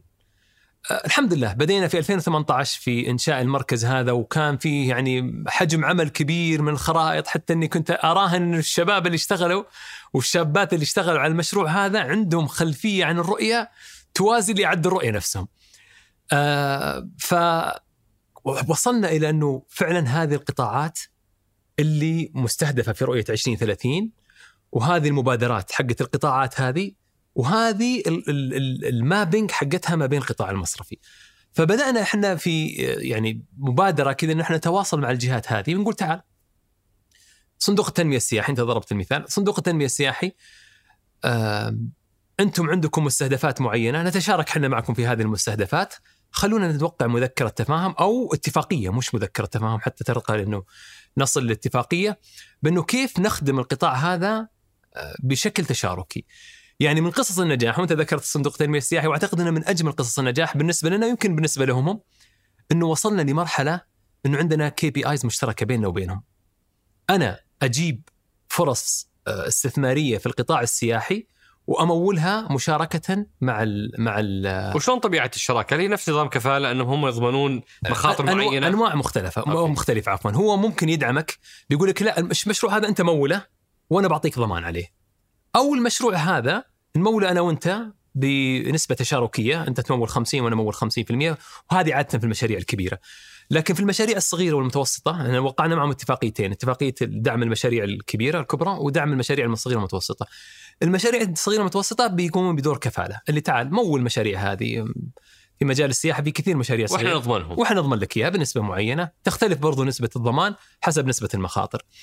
آه وفيه التمويل المشترك، طبعا هم عندهم برضو آلية الاستثمار إنه يجي يستثمر في في مشاريع سياحية يدخل كمستثمر مع المستثمر الأساسي وإحنا نمول. كم مشروع مولته مع مع, الصندوق والله السياحي؟ كثير. يعني أو كم إجمالي المبلغ خلينا نقول؟ والله إحنا؟ إحنا خصصنا له أعتقد كمرحلة أولى إذا ماني غلطان حوالي آه، 8 مليار ريال. ومولنا يعني جزء كبير منها آه، أمانة. يعني من المشاريع الكبيرة اللي مولناها آه، مشروع في في في المدينة المنورة. طبعا هو شوف الصندوق عنده أهداف استراتيجية أيضا آه، اللي هو أبغى أدعم السياحة في جميع مناطق المملكة. وأنت تعرف إنه ال- المناطق ال risk profile حقت المناطق مختلفة. يعني تتكلم عن مشاريع في مدينة الرياض. أقل مخاطر من غيرها. أقل مخاطر من تروح مشاريع في مناطق جديدة. فالحمد لله مولنا معهم آه، مشاريع كثيرة آه، مولنا مشاريع ضمنوها هم.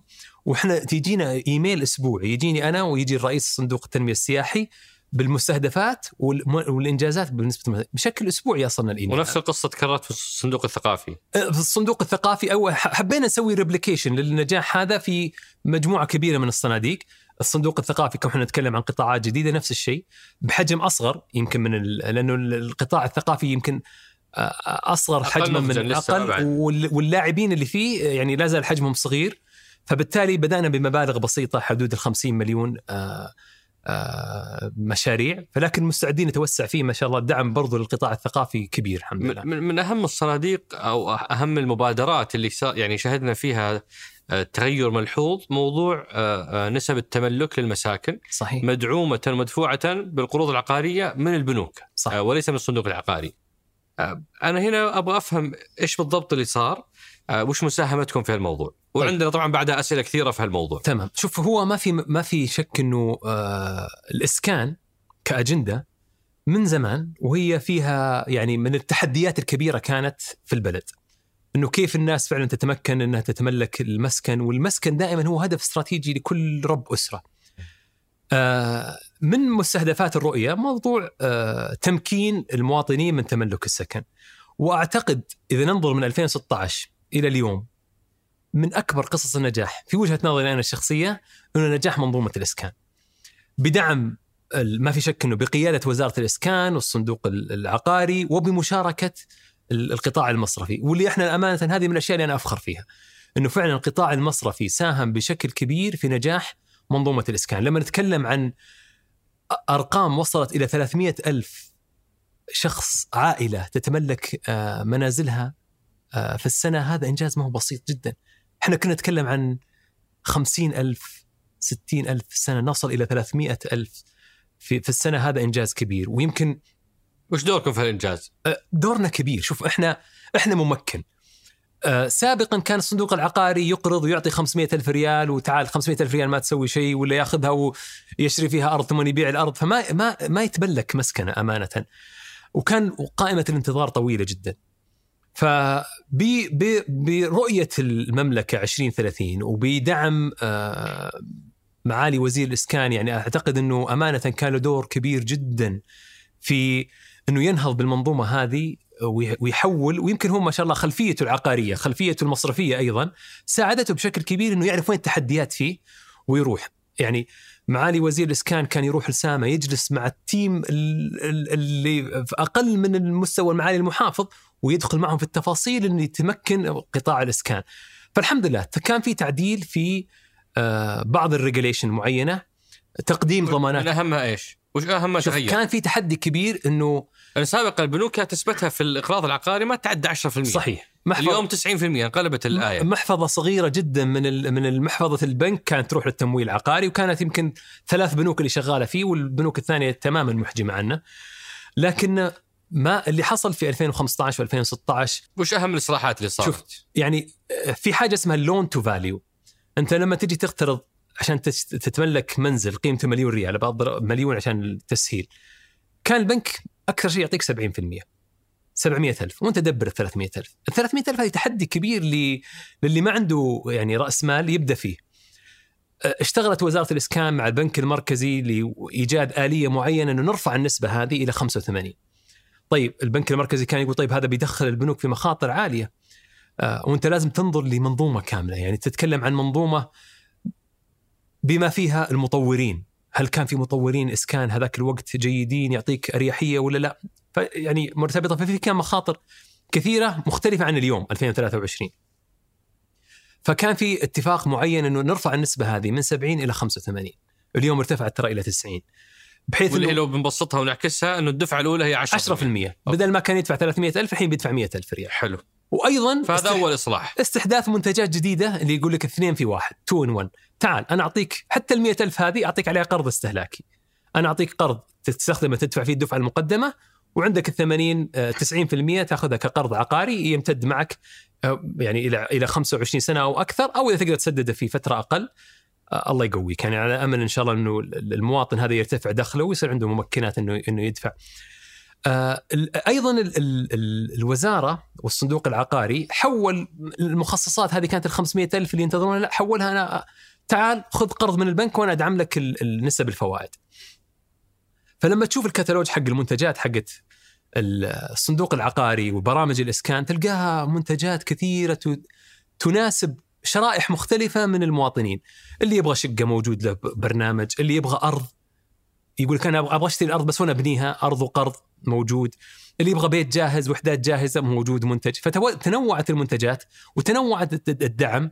فبت... وصار الناس يعني أنا بدل ما أنتظر 15 سنة أو 10 سنوات عشان يجي فثاني تغيير آه، إنه صارت الصندوق العقاري يدعم الفوائد أي. اللي أنتم تاخذونها منا بدل ما تاخذونها من المواطن. صحيح. أو تاخذون جزء منها من صحيح. الصندوق يدعم يدعم آه، ال- ال- ال- الفوائد فبالتالي هذا تنخفض شجعكم تقرضون أكثر. يشجعنا نقرض أكثر انه وغيره. وش فيه؟ آه زي ما قلت لك تنوع البرامج. يعني من اول كان يقول لك بيت. بيت جاهز أمولك. لكن على الخارطة والله ماني مولك. ماني مولك على الخارطة لأني أنا ما أثق مثلا في المطور. أنا ما أعرف من المطور. ما كان في مطورين في البلد بحجم الزخم اللي المطورين الآن. فكان في عمل كبير وجبار في موضوع البيع الخارطة. آه كان في تخوف مننا حق قطاع مصرفي في البداية. طيب بيع الخارطة أوكي جميل. جميل على الورق لكن من اللي بيقدر ينفذ لي مشاريع ضخمة فيها مئات الوحدات السكنية؟ الحمد لله السنوات الماضية عرفنا من المتميزين من اللي نجح في التطوير. فالآن يمكن إحنا في بنك الرياض وقعنا العام الماضي مع 17 مطور إن إحنا مستعدين أصلا نمول المطورين هذولي. فأنا ثقتي في المطور الآن كبيرة. فبالتالي أقدر أبيعك آه، أو أمنحك قرض عفوا على البيع الخارطة. وهذا يساعدك أنت في في آه، التملك. أيضا لا ننسى أنه الجوانب التنظيمية كلها جانب القضاء تحسن بشكل كبير. يعني آه، كل قطاع ما يخلو من ال من ال ال ال الأشخاص اللي يحاول شيء محدد تحسن في القضاء له علاقة بتملك شوف. المساكن؟ آه، التنفيذ التنفيذ تحسن بشكل كبير طبعا إحنا ما نصل لهذه إلا في حالات نادرة جدا. وأمانة يعني لما تصل لمرحلة التنفيذ على على المنازل آه، الأشخاص تدبر الفلوس يعني زي ما يقول لك. لكنه سابقا كان يستغل إنه القضاء بطيء والقضاء ياخذ وقت طويل والتنفيذ إجراءات وكان القضاء تطور بشكل مهول. اجراءات التنفيذ فرقت معك. أي. موضوع آه، آه، الرهونات خلينا نقول. نظام الرهن العقاري أيضا أنا بتكلم في المنظومة كاملة نظام إيه. الرهن العقاري صار ممتاز. آه، أرهن العقار هذا خلاص مضمون لي كبنك سابقا يبيع العقار وأنت ما عاد ما عاد يعني فكانت الصكوك تحفظ عندك في خزنة عشان ما يبيع. الآن لا تطور تفرغ لكم كانت أول صح؟ واحيانا خيارات ثانية تفرغ. اي فتغيرت المنظومة كامل يعني تحسن شوف ecosystem كامل قاعد يتحسن. فبالتالي ال ecosystem هذا يدعم بطريقة مباشرة أو غير مباشرة واليوم النمو. كم آه، آه، نسبة ال- ال- ال- القروض المحفظة العقارية من ال 360 مليار حقتكم؟ يمكن حوالي تمثل 18% 18 كم. كانت 2016؟ لا كانت أقل بكثير. أقل بكثير كانت. يعني عندك تصور تتذكر؟ لا والله ما عندي تصور. أمانة ما, ما تحت 5% آه يعني أنا أنا أعتقد إنه بنك الرياض كان من البنوك المتوسعة في التمويل العقاري. ف يمكنها كانت قريبة من 5 6 اليوم آه. نتكلم على 18% 18% آه نسبة التمويل العقاري في المحفظه هنا أقل من اتخيل 20% أتخيل ال- المستمعين والمشاهدين في بالهم مجموعة أسئلة بف- بلبس قبعتهم بطرحها تفضل. عليك آه، يتكلمون عن أكثر مشكلة نتجت عن هذا الحل المهم اللي ساعد ناس بس خلق مشاكل. آه، رقم واحد موضوع تضخم الأسعار، كثير يعزو ال ال ال ال ال الارتفاع الكبير في أسعار الأراضي وأسعار الوحدات السكنية للإقراض ال ال الهائل من البنوك، فهذه المشكلة الأولى، والمشكلة الثانية موضوع آه، تضاؤل القوة الشرائية. فيه ملاحظة لأنه القوة الشرائية على السلع الاستهلاكية على آه، وهذه تقاس بعدة مؤشرات صحيح. سواء نتائج اعمال الريتيل ولا حتى الفات اللي تورد للحكومة هذه في انخفاض والبعض يعزوها أن الناس مربطين بقروض أخذت جل دخلهم. فهذه المشكلتين كيف تعلق عليها كآثار للي سويتوه؟ شوف أنا أنا بحكي لك عن شفت أو تحول صار كبير من يمكن 2015 إلى اليوم على الاقتراض حسب اقتراض الأفراد. أعتقد إنه اللي حصل بالعكس أنا أعتقد إنه شيء صحي إنه الناس تتحول من الاقراض الاستهلاكي إلى الاقراض المدعوم بأصل أو الاقراض الاستثماري. أنا آخذ قرض مليون ريال وأصرفها على على إجازة وعلى أشياء استهلاكية تروح مني تنتهي المليون ريال وأقعد أسدد في المليون ريال وأنا ما عندي شيء مقابلها. الإقراض العقاري بالعكس شيء جميل جدا إنه أمانة المبلغ هذا راح مقابل أصل أصل استثماري بإذن الله إنه قاعد ترتفع قيمته واللي اشترى في 2015 أو 2016 عقاره الآن يمكن دبل في سعره بيته. فتحول الإقراض الاستهلاكي إلى إقراض عقاري أعتقد إنه صحي لأنه زي ما قلت لك هدف التملك هدف استراتيجي عند كل رب أسرة إنه يكون عنده بيت يملكه وهذا باقي له لأبنائه إن شاء الله من بعد. فأنت تقول هذا صحيح أثر على القوه الشرائيه ما في شك. انت أنت تتكلم عن إيجابي ما خلينا نضرب مثال لشخص راتبه 10000 ريال. آه إذا ما عنده أي التزامات عنده ال 10000 ريال يصرفها بالكامل. إذا أنت قاعد تصرف فلوسك أنا أمسكها لك في جزئيا في قرض. آه، يروح منه سداد معين لكن في النهاية بتمتلك أصل أساسي بالنسبة لك. فهذا أحسن ما تصرف راتبك في وترى عندنا عادات استهلاكية كانت يعني آه، يعني أنت راتبك 10000 تجي نهاية الشهر ما بقى منه شيء. ما تغير شيء. راتبك 10000 تجي نهاية الشهر ما بقى منه شيء لكن أنت دفعت 40% مقابل قرض عقاري مقابل بيت أنت قاعد تملكه. فالناس كانت تصرف وتروح فلوسها مقابل لا شيء. الآن تصرف وباقي لك أصل إن شاء الله ي... فمن وجهة نظرك آه وإن كنت يعني لست محايدا بما إنك في القطاع المصرفي بس من وجهة نظرك ترى بانه لأنه في اليوم موجة أو صوت يقول لا تربط نفسك ب آه، قرض 20 سنة ياخذ نص دخلك ولا ياخذ ثلثين دخلك، لا ترهن مستقبلك للبنوك. هذا النوع من وجهة النظر اللي تطرح أنت شلون تعلق عليها؟ أنا أنا بعطيك مثال. في مستثمرين كثر كثر من كبار المستثمرين يقترض عشان يشتري عقار. انظرها بالنظرة هذه.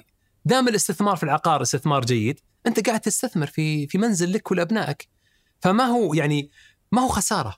أنت فلوسك حتروح أجار. حتصرفها في الأجار. يا أخي اصرفها مقابل آه، سداد مديونية عقار أنت تملكته. هذه كانت المشكلة الأولى. المشكلة الثانية موضوع تضخم الأسعار. هل أنتم اللي ساهمتوا في تضخم الأسعار؟ لا. أنا أعتقد أن تضخم الأسعار فيه مدخلات آه، كثيرة جدا. أول شيء يمكن لما ننظر لل... للرياض مدينة الرياض كأكبر مدينة فيها صرف. وهي اللي فيها مشكلة حقيقية صار فيها تضخم الأسعار. أعتقد إنه جده بعد النزع لكن صحيح. هذه المدينة انت أنت تكلمت عنها موضوع إيه. النزع المشاريع الكبيرة اللي قاعدة تصير في الرياض الزخم اللي قاعد يصير في الرياض التوجه إن الرياض تكون مدينة وعاصمة اقتصادية كبيرة في المنطقة والتوقعات اللي لعدد سكان مدينة الرياض في مستهدفات الرؤية هذا ما في شك إنه هو عرض وطلب لما تقول والله الرياض تصل إلى 15 مليون وإحنا 7 8 مليون اليوم أنت تتكلم عن double double هذول وين بيسكنون؟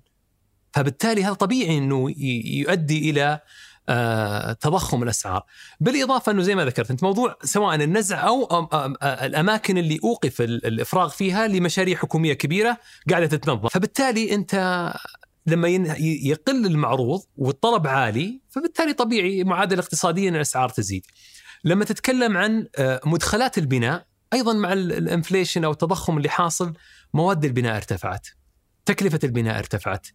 آه الانترست ريت آه لما ترتفع أيضا حترتفع تكلفة الممول العقاري اللي المطور العقاري عفوا اللي هو يبني اللي كان يقترض بنسبة معينة وارتفعت عليه النسبة بشكل كبير لأنه الأحداث العالمية مؤثرة علينا. فبالتالي صارت تكلفة عالية. والسؤال المهم هنا الفترة الجاية. يعني الخمس سنوات الجاية كيف ترى المشهد في موضوع الإقراض العقارية؟ هذا هذا السؤال ينتظر إجابته عدة أطراف وكل واحد ينتظر من زاوية مختلفة. أي فالمواطن يمكن ينتظر يقول هل برامج دعم الإقراض حتستمر؟ هل لي فرص فيها؟ المطور بيعرف هل الطلب بيستمر عشان يطور نعم يبني ولا بتهدون؟ وفي أطراف ثالثة تقول أتمنى يوقفون عشان يطيح العقار عشان تصير أسعار أرخص. فالكل ينتظر الاجابه الخمس سنوات الجايه هل نتكلم إحنا على استمرار النمو ثبات ولا تراجع للقروض؟ أنا أنا برجع لك للعرض والطلب. إحنا في إذا نظرت للتركيبة الديموغرافية حقت المملكة إحنا مجتمع صغير في السن. فبالتالي كل سنة قاعد يجونك من الشباب المستحقين للدعم الحكومي بقرابة ال ألف 90 إلى 100 ألف. على مستوى المملكة. على مستوى المملكة. ف90 ألف مواطن مواطنة مستحقين للدعم يدخلون للإليجيبيلتي حقت الدعم الحكومي. هذه تضمن لك آه، طلب بشكل كبير آه، في السنوات القادمة. والعدد هذا يمكن يزيد في السنوات القادمة. نتكلم عن الأشخاص اللي وصلوا لمتوسط العشرينات في أعمارهم. هذول هم اللي يبدأ يفكر الآن في من متوسط العشرينات إلى إلى 30 يبدأ يفكر في التملك. هذول شريحة كبيرة جدا واللي جايينك في ال pipeline عددهم كبير. فبالتالي هذا يعطي طمأنينة إنه الطلب موجود. عشان بس المطورين العقاريين أي. الطلب موجود. التملك لا يزال هدف وهاجس آه، رئيسي لل للمواطن. فبالتالي والقطاع المصرفي عنده الأريحية إنه يدعم القطاع هذا وفي الحمد لله دعم السنوات الجاية أنتم بتقللون. أو أو خلينا أطرحها بشكل آخر. شفت ال 18% التقريبي اللي إحنا قلنا أي. عشان ما أحط عليك مسؤولية الرقم اللي هي تمثل من إجمالي محفظتكم أو أصولكم. أي. هل لكم سقف تقول إذا وصلنا هالسقف منا متعدين؟ لا شوف أنت في في كل كمخاطر يعني. لا هو كسقف مخاطر موجود. كل بنك عنده كم السقوف الائتمانية في القروض العقارية. يمكن يعني تصل إلى 23% لكن كل كل بنك يختلف طبعا السقف حقه مبني على ال risk appetite حقته. آه، إحنا كل سنة نراجع السقوف الائتمانيه هذه ونضعها بناء على المتغيرات اللي حاصلة في السوق. الحمد لله الشيء الجميل في في في المملكة بقياده رؤية 2030 واللي قاعد يصير فيها إنه في منافسة ما بين دعم المنشآت الصغيرة والمتوسطة، دعم السياحة، دعم الصناعة، دعم الترفيه، دعم الرياضة. دعم منظومة الإسكان.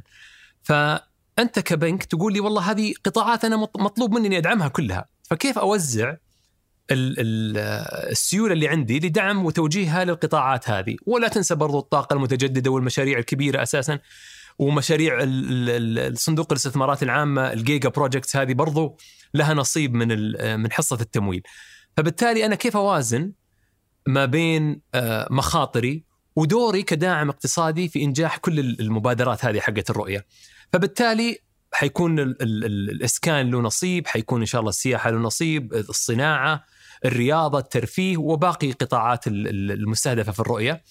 ف يعني إن شاء الله بإذن الله فالخمس سنوات الجاية أنتم متوقعين إنه الزخم مستمر. إي طبعا شوف ما في شك إنه ارتفاع نسب الفوائد بيهدي الأمور حيهدي الأمور أكيد. طبيعي والتضخم أثر على زي قدرة المواطن إنه يتملك، صارت الأسعار مرتفعة، ما في شك إنه إحنا في اجتماعات متواصلة مع وزارة الإسكان والصندوق العقاري نجد حلول لها، عشان ما يقف الزخم حق التملك هذا، آه نبغى المواطنين يتملكون إن شاء الله، فبالتالي آه إن شاء الله نجد حلول، فالوزارة تتكلم عن عن كثير من البرامج الجديدة إن شاء الله اللي يعني آه ومشاريع ضخمة أيضا في في المدن الكبيرة اللي حصل فيها التضخم العالي.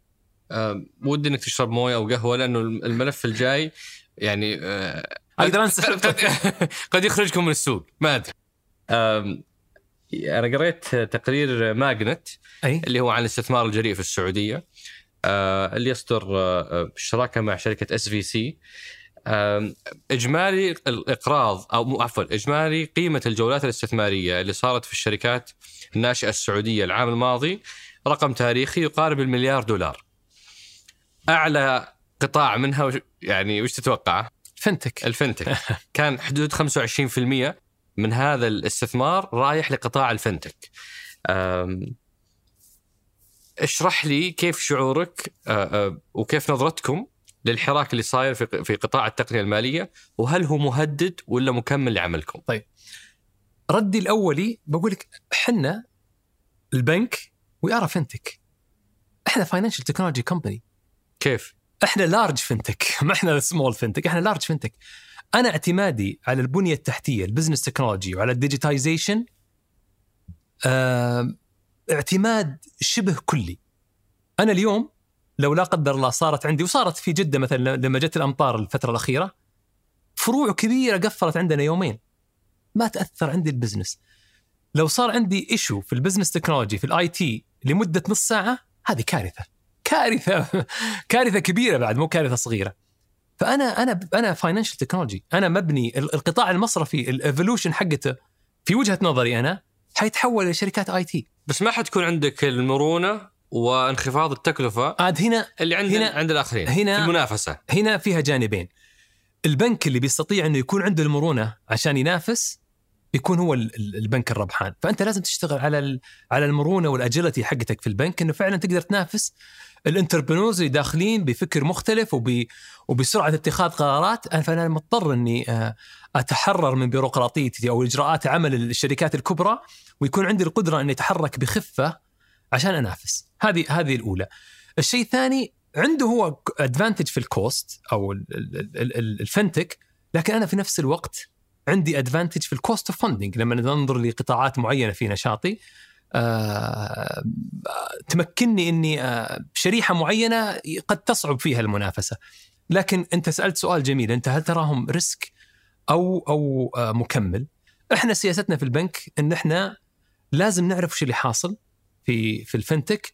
وفي نفس الوقت أنا عندي برامج دعم لهم بحيث إني أربطهم معي أدعمهم أو أتشارك معهم أو أخذهم اتفاقيات exclusive إنه ما يشتغلوا إلا معي أو إنه أستحوذ عليهم.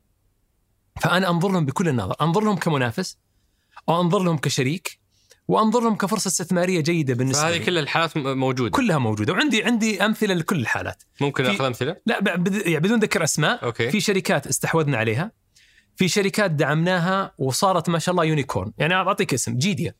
جيديا من الشركات اللي أول من دعمها بنك الرياض. ونفخر ان إحنا دعمناهم وشاركناهم فترة من فترات مكناهم في السوق. شاركناهم تقصد أنتم دخلتوا شركاء فيه لا لا لا مو شركاء في ال equity لا شركاء دعمناهم ومكناهم من انهم ينمون بتعاملاتهم مع بنك الرياض.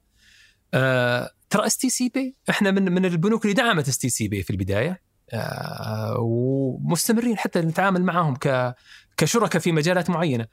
آه ما ما تقفلون عليهم زي بعض البنوك اللي يصعبون عليهم؟ لا ابدا. إحنا إحنا نتعامل معهم ونحاول ننافس يعني في ال fintech هذولي. بالعكس يعني إحنا عندنا برضو من الأشياء اللي بس يقال إن عمرك ما حت ما حتقدر توصل لشريحة اللي وصلهم STC Pay ونظرائهم للصغار جدا جدا اللي شوف. أنت بالنسبة لك ما هو مجدي تروح له خليني أعطيك كلامك صحيح. الشريحة هذه أول شيء شريحة كبيرة جدا.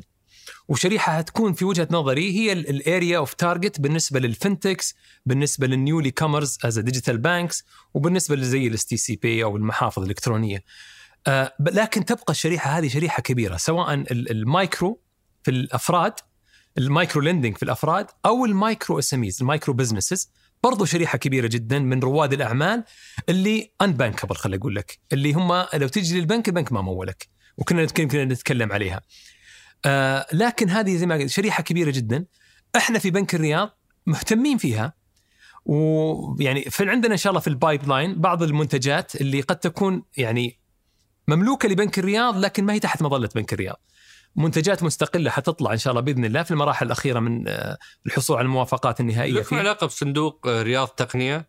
أنتم رياض في هذا الصندوق ولا؟ إحنا إحنا خلي إي في في رياض تقنية fund. هذا صندوق استثماري عند الرياض المالية. هذا قديم من أوائل الصناديق. إيه من أوائل الصناديق اللي دخلت في في ال VC أو في ال venture capital هذا الصندوق طبعا آه، يدار من قبل الرياض المالية لكن مستثمرينه وهم ال- المستثمرين آه، آه العاديين. فما إحنا ما نملكه. إحنا عندنا صندوق آخر اسمه رياض fintech fund هذا ال 100 مليون. هذا ال 100 مليون صندوق آه، 200 مليون هو حجمه. اللي استثمر منه 100 مليون. هذا في قلت لك عندي أمثلة في مشاركات. شاركنا في في أكثر من من يعني من ال- من ال fintechs هذولي فرص ترابط آه، دخلنا معهم كشركاء ولدعمهم ونستفيد برضو إحنا من من شراكتنا معهم آه هذا هذا صندوق استثماري لل fintech investment ف وهذا فلوسه من وين جت؟ من رياض من البنك. الماليه؟ لا لا لا هذا من, من البنك البنك يحق لكم تدخلون في أشياء زي كذا؟ اي هو هو صندوق استثماري لكن المستثمر فيه بنك الرياض okay أي يعني لما تكلمنا عن الخزينة والخزينة تستثمر اي إحنا حطينا 100 مليون 200 مليون من الخزينة للصندوق. عندكم المساحة هذه كبنوك إنكم تستثمرون في هذا النوع من الاستثمارات؟ إي بالعكس هذه عالية مكمل المخاطر. مكملة لعملنا هذه. okay. مكمل هو based on your risk appetite تتجه لها. لكن ال majority في your investment إنها هي وهذه نعتقد إنها يمكن ننظر لها بمنظور research and development أكثر مما هي استثماري. صح. فحجم 100 مليون على على ميزانية بنك حجم ما هو كبير. بصراحة أبو خالد لما نقول آه، آه، ال- يعني الخطر الخطر ال ال يعني ال ال الم- الأكثر ارتفاعا. هل هو من البنوك الرقمية اللي بدأت تطلع وفعلا صدر تراخيص ثلاث بنوك رقمية في السعودية أو من شركات ال fintech؟ بالنسبة لكم مين يقلقكم أكثر؟ شوف أمانة أكثر شيء يقلقك نفسك. نفسك. أي. okay. إذا ما قدرت تطور نفسك أنت حتخسر. جو ال fintech كل ما جو جو ال digital bank كل ما جو. فأنت لازم تكون مواكب. يا تتغير يا بس خلينا ناخذ مثلا fast forward أو نقدم المشهد إلى 2030 اليوم. إحنا اليوم تمام. 2030 أوصف لي مشهد القطاع المالي في ذيك الفترة. وش دور البنوك؟ يعني في ناس تتخيل البنوك حتصير مجرد back end عبارة عن أوعية. فيها أموال ضخمة حصلت عليها بطريقة أرخص. IT وكل ال front end أو كل ال- ال- المقدمين الخدمات هي شركات تقنية مالية. وفي ناس آخرين يقولون لا يمكن البنوك ما يكونون موجودين في المشهد اطلاقا. وفي ناس يقولون لا ال fintech حيستحوذ عليها من البنوك وحتصير مجرد تطبيقات ضمن البنوك. هي هي انت تميل يعني أي مشهد. شوف ان ان البنوك تختفي ولا دورها يعني ينزل بشكل كبير مو متوقع في في القريب العاجل ولا حتى في الوقت المتوسط. لأن البنوك أصلا زي ما قلت لك قاعدة تتغير بشكل متسارع بشكل كبير جدا. قاعدة تستثمر في الفنتك قاعدة تنشئ فنتك أساسا مكملة لعملها وقاعدة تتحول إلى إلى بنوك رقمية بشكل كبير. يعني خدمات اللي قاعدة تقدمها البنوك في السعودية 90% ترى ديجيتايز صح. بالكامل. يعني أشياء بسيطة اللي تتطلب انه إنه العميل يجي للفرع وقاعدة تتحسن. يعني قاعدة حتى لو قلت لك إنه آه الأمور ال- ال- ال- المتأخرة هذه اللي باقيه عفوا حتتعالج في القريب العاجل. هي يمكن تكون بها فيها ربط إلكتروني آه مع جهات أخرى خارج third parties لكن أنا في 2030 اي بتقدر تسوي كل شيء في وجهة نظري totally automated totally عن طريق ال- القنوات الرقمية. وبالتالي ال fintech هذول لهم مكان جنبكم؟ لا ما في شك لهم مكان ال- السوق كبير. وال- كيف تتقسم الكعكة بين بين الطرفين؟ بس خليني أعطيك على نقطه نقطة مهمة سم. جدا اللي هو البيانات. البيانات ال data هذه بتكون source of income رهيب جدا لنا إحنا كقطاع مصرفي لأنها ما هي موجودة عند ال عند ال fintechs. ولا عند ال digital banks اللي أساسا يعني تو لازم يبني ال data هذه. أنا عندي قلت لك أنا أخدم ال SME من 2004 فعندي من في ال في 19 18 سنة الماضية عندي track record و data كنز أقدر أحوله تسويقيا بشكل رائع جدا. فبالتالي لما يجي المقترض يبغي يقترض مني آه اللهم يدخل على المنصة الرقمية حقت التمويل المنشآت الصغيرة والمتوسطة والتحليل أساسا advanced analytics يحلل لك وضعه الائتماني ويقول له موافق عليك مبلغ الفلاني. تك ينزل مبلغ في حسابه. يعني هذا هذا التوجه. ال- كيف شوف ال digital banks حيكون لها نصيب ما في شك. آه، اللاعبين اللي دخلوا كلهم لاعبين قويين ما هو ما هو ما هو صغار. وحيدخلوا في بداية على في تصوري أنا على ال على ال- ال- micro lending وال micro SMEs ويستحوذوا على حصة آه، جيدة من السوق هذا. البنوك حتنافس حتبقى منافستها كبيرة على ال على ال على قطاع الأعمال الكبير ولكن حتدخل بمنافس أيضا قوي في في ال- الشرائح الأقل. ال fintechs حيكون فيها آه، تعاون شوف مع ال open banking وال, وال, وال يعني نتذكر لما في البداية قلت لك أنا في أربع محاور. إيوه في المحور الخامس. قلت لك محور خامس حسب عنه. اي المحور الخامس هو ال fintech banking. هذا التوجه في البنوك إنه يكون بداية يكون عندك محور خامس هو ال fintech banking. إنه كيف تعاملك مع ال fintechs؟ كيف أنت تكون منصة تربطهم فيك بحيث إنه هم محتاجينك بشكل كبير في المرحلة الحالية وبالتالي أنت تدعمهم وف- ونفس الوقت تقدم لهم الخدمات وتبيع عليهم. يعني هم بيصيرون عملاء لك. ال fintech banking هذا بيتوسع عندك مع الوقت ويأكل من حصة الإدارات الثانية أو القطاعات الثانية في البنك لما يصير هذا future banking في 2030 النظر اللي كنت تبغى تشوفه. وما دامنا في 2030 لا نرجع ل 23 خلينا هناك شوي. من من مستهدفات برنامج تطوير القطاع المالي إنه آه، نزيد آه، المعاملات المالية غير النقدية. هذه كانت مجرد 18% وقت إطلاق صحيح. رؤية. وصلنا آخر إحصاء 57% متجاوزين المستهدف. فالسؤال هنا ال 340 فرع اللي عندكم وال 2200 صرافة اللي عندكم كم تتوقع يصير عددها في 2030 أبى أفرق بين الصر... المكاين الصراف وبين الفروع. لأن عندنا استراتيجيتين مختلفة فيها في البنك. وهذه كلها مبنية على على حقائق وعلى توقعات مستقبلية. ما في شك إنه أزمة كورونا عززت التعاملات الغير نقدية بشكل كبير جدا، حتى اللي كان عنده تخوف من إنه يستخدم القنوات الرقمية اضطر فارتاح اضطر, اضطر فعرف إنها آمنة وبدأ يستخدمها فبالتالي الأرقام اللي ذكرتها كانت فيها تزايد بشكل كبير. إحنا لمسناها بشكل كبير في موضوع النقد الصرافات، الصراف غالبا يستخدم للعمليات السحب لأنه تسديد الفواتير أو سابقا الاكتتابات اللي كانت تتم عن طريق الصراف كلها الآن مسهلة بشكل كبير عن طريق ال mobile application ولا عن طريق ال website. فبالتالي بقيت الصرافات تقدم خدمة الإيداع والسحب النقدي. ومع انخفاض الحاجة للنقد آه، أو التعاملات النقدية لما أنا أنظر لل 2017 أو 2018 و 2019 قبل الكوفيد وأشوف أداء مكاين الصراف ال 2000 وشوي اللي ذكرتها. وكم منها الربحان وكم منها الخسران؟ أجد عندي 30 ماكينة خسرانة وكنا نقول يلا الخسرانة نسوي لها relocation أنقلها لأن المكان سيء فأنقلها لمكان ثاني تربح. تخسر بعض الثانية؟ آسف شلون تربح الماكينة وتخسر؟ يعني على أجار الموقع. لا لا في في معادلة نحسبها إحنا داخليا في البنك. ممكن بشكل سريع تشرح لي إياها؟ لا هي شوف أنت الأجار يدخل في التكلفة. okay. لكن أنت في تعاملاتك لما يجي عميل بنك آخر ويستخدم بطاقته في ماكينه الصراف أنت تشرج البنك الثاني تاخذ تاخذ عليه نسبة. آه لما تودع الفلوس في الماكينه أنت تاخذ نسبة من حسبة الودائع. ففيها معادلة كي تحسب آه, آه فالصرافة يحسب لها ربح وخسارة. إي الصرافة قناة واحدة القنوات اللي إحنا نحسب لها ربحية وخسارة. كانت معظم المكاين الصراف هذه رابحة. اليوم معظمها خسرانة. عجيب. إي ما عاد في أحد يستخدمها في معاملات التسديد معاملات اللي كانت لسببين. سبب تقدم الخدمات الإلكترونية عن طريق التطبيق عن طريق الموقع.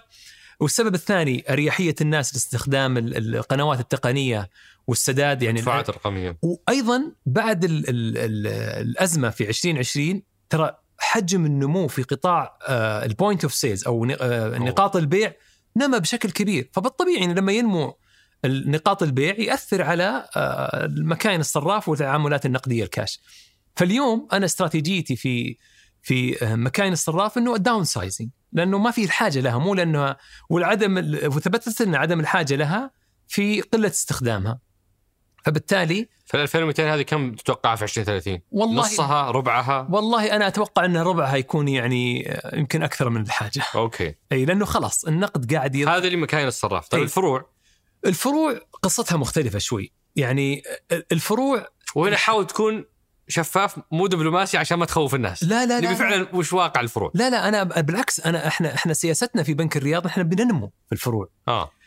فروع زيادة. يمكن يمكن عمر الناس شافوا أرقام الفروع قاعدة تنزل في آه، احصائيا. السبب الحقيقي لانخفاض أعداد الفروع ما هو سبب حقيقي ما هو سبب انخفاض في أعداد الفروع؟ هي سببها دمج الفروع النسائية مع الفروع الرجالية. البنوك سابقا كان عندها فروع نسائية وكان عندها فروع رجالية. الفرع النسائي اللي هو يكون الدور الثاني من الفرع يحسب فرع مستقل. له مديرة فرع ومديرة وصراف وخدمة عملاء وللدور الأرضي كان يعتبر فرع ثاني فرع رجالي. فلما بدأنا ندمج الفروع هذه ونقدم الخدمات للجنسين من من الفرع الواحد ودمجنا الزملاء والزميلات في الفروع انخفض عدد الفروع لكن هي حقيقة ما انخفض عدد الفروع هي انخفض عدد الرخص لأنه دمجت الفروع هذه. فأنت ما قفلت ولا فرع. ما قفلت ولا فرع أنا قاعد أزود فروع أساسا. إحنا قاعدين نزود فروع. ليش؟ اذا أنا, أنا قاعد ازود قاعد يخدمني. معليش أنا يمكن قفلت فروع لكنها أعتبرها إقفال من ناحية الاوبتمايزيشن أنا أجي أشوف والله في الرياض عندي ثلاث فروع في منطقة واحدة. في وسط الرياض سابقا في البطحة عندي مثلا فروع ولا في آه، مناطق أخرى عندي ثلاث فروع قريبة من بعض. أنا ممكن أقفل واحد وأفتحه في شمال الرياض في التوجه العمراني الجديد في الرياض. لكن اول ان اول أنا خطتي في في في, في البنك الرياض إنه إحنا نتوسع. وأنا أعرف إنه هذه خطة البنوك الأخرى الكبيرة في مصرفية الأفراد إنها تتوسع. تتوسع بشكل مختلف. تتوسع ان سمارت واي الفرع اللي كان ضخم تشوفه كأنه ما شاء الله قصر. ال flagship branches هذه اللي تدخل تلقى سبعة أماكن صرافين وخدمة عملاء 12 واحد ومدير فرع ونائب مدير فرع ومساحات كبيرة. هذه ما عاد نحتاجها. أهم شيء أنه يكون في كل الخدمات تقدم للعميل اللي يجي. فبالتالي أنا بتوسع في أعداد لكن في فروع smart branches اللي هي آه، أصغر حجما آه، ال teller ما يحتاج إنه يكون أو منطقه الصراف اللي كان فيها ستة أشخاص اليوم اثنين وتلقاهم نص وقتهم قاعدين فال 340 تتوقع إنها بتكون أكثر في 2030 بإذن الله بإذن الله. حتكون أنا في وجهة نظري. طبعا ترى إحنا نراجعها سنة سنة بسنة. نشوف التعاملات. إحنا مستثمرين في في ال physical ومستثمرين في ال digital. ال digital قاعدة تنمو لكن في نفس الوقت ال physical قاعدة تنمو. آه وتختلف ما بين ترى مدينة ومدينة منطقة ومنطقة. في ناس تحب تروح لل يمكن الزحمات في الرياض تخلي الناس تحجم عن ال... عن الحركه عن الحركه فبالتالي يكون مثلا النمو في الرياض relocation أكثر مما هو نمو أعداد. لكن تجي مناطق جديدة فيها آه، زخم كبير منطقة عسير نمو آه، منطقة جازان نمو أيضا آه، فيها مشاريع كبيرة فتتطلب توسع. وتربطها بالحراك الديموغرافي وزيادة عدد السكان في المناطق. فبالتالي انت لازم تكون قريب منهم وتدعمهم. وبما أننا نتكلم عن المستقبل وهذا آخر سؤال في هالجزئية وش قراءتك لنوعية الوظائف اللي بتصير؟ يعني في كثير من الوظائف آه، في في الفرع اليوم صار فيها أحلال صار فيها صح. تغيير. فالشباب اللي اليوم مقبلين على على على على اختيار مجالات الحياة أو على اختيار تخصص أو على التقديم على الوظائف وش نوع القطاعات اللي تعتقد إنه حيكون عليها طلب أكثر أو المهارات أو التخصصات بحيث قد تفيد أحد اللي يسمعونا؟ خليني يعني يمكن أنا ماني أفضل واحد يقيم المستقبل لكنه أبعطيك من المنظور القطاع المصرفي. ولو رجعت من 2019 إلى اليوم إحنا وين وين كنا نوظف فيه بشكل كبير. ال business technology ال IT generally ال cyber security مهم جدا جدا لأنه فيه مع التحول التقني هذا قاعد يزيد الاهتمام بالأمن المعلومات وقوه الأنظمة حقت البنك في حماية آه، معلومات المتعاملين. ال digital ال digital والبيانات هذه فيها زخم في التوظيف أيضا بشكل كبير لأنه يعني آه، توجه كبير جدا للقطاع المصرفي إنه monetizing ال data وأيضا الديجيتايزيشن والانوفيشن كلها مرتبطة ببعض. فهذه يعني الجوانب التقنية اللي يمكن استحوذت على أكبر جزء من توظيف في بنك الرياض، يمكن إحنا ترى من من بدأنا رحلة التحول في بنك الرياض من 2018 إلى اليوم يمكن 22 ترى اللي زاد عدد الموظفين. استمرينا الحمد لله ننمو وعدد الموظفين باقي زي ما هو. في 2021 بدينا نتكلم عن الاستثمار بشكل كبير في البنية التحتية حقت ال business technology و enhancing ال people يعني كنا نعتمد على مستشارين خارج. لا هذه الحقيقة الواقع يقول لك هذا هذا هذا ال future هذا المستقبل حقك. فتجيب consultant عشان يساعدك مشروع معين ويمشي لا هذه خلاص هذه الحقيقة. ومع ذلك يعني الأشخاص اللي جربوا منصات بنك الرياض ما يعتبرونها من أفضل التجارب لا التطبيق ولا الموقع. شوف إحنا إحنا الحمد لله اليوم واليوم تحديدا كنا انتهينا من ورشة عمل كبيرة لتطوير تطبيق بنك الرياض لأنه مؤمنين إنه إنه ال application حق أنت متفق إنه ما يوازي الطموح؟ ولا هو يقدم لا لا تجربه لا إحنا طموحنا كبير. إحنا لو تدري اليوم إيش كنا نتناقش فيه يمكن يمكن تضحك. ما أدري بس بقول لك. الهدف عندنا لما عرضوا علينا ال benchmarking وكان يتكلمون لك عن بنوك عالمية إنه هذا من أفضل البنوك في آه، تطبيق ال mobile application وهذا في أوروبا من أفضل البنوك وهذا في في العالم الشرق الأوسط وهذا في السعودية. قلنا لهم إنه إحنا لما ننتهي من الابلكيشن حقنا أبغى أي بنك في العالم يسوي البنش مارك هذا يطلع فيه اسم بنك الرياض. يقول تطبيق بنك الرياض يعتبر من أفضل التطبيقات في في, في العالم. متى يكتمل؟ والله بإذن الله نتمنى إن إحنا أول نسخة. هو المرحله الأولى اللي يمكن نطلق المرحلة الأولى بإذن الله قبل نهاية السنة. قبل نهاية السنة. إن شاء الله بإذن الله لأن إحنا بدأنا العمل عليه وعارفين إنه يعني آه تطبيقنا يؤدي الغرض لكنه ما هو زي ما ذكرت ما هو طموحنا. والحمد لله يعني عندنا الخطة الواضحة بإذن الله إن إحنا بنهاية السنة نطلق تطبيق جديد إن شاء الله.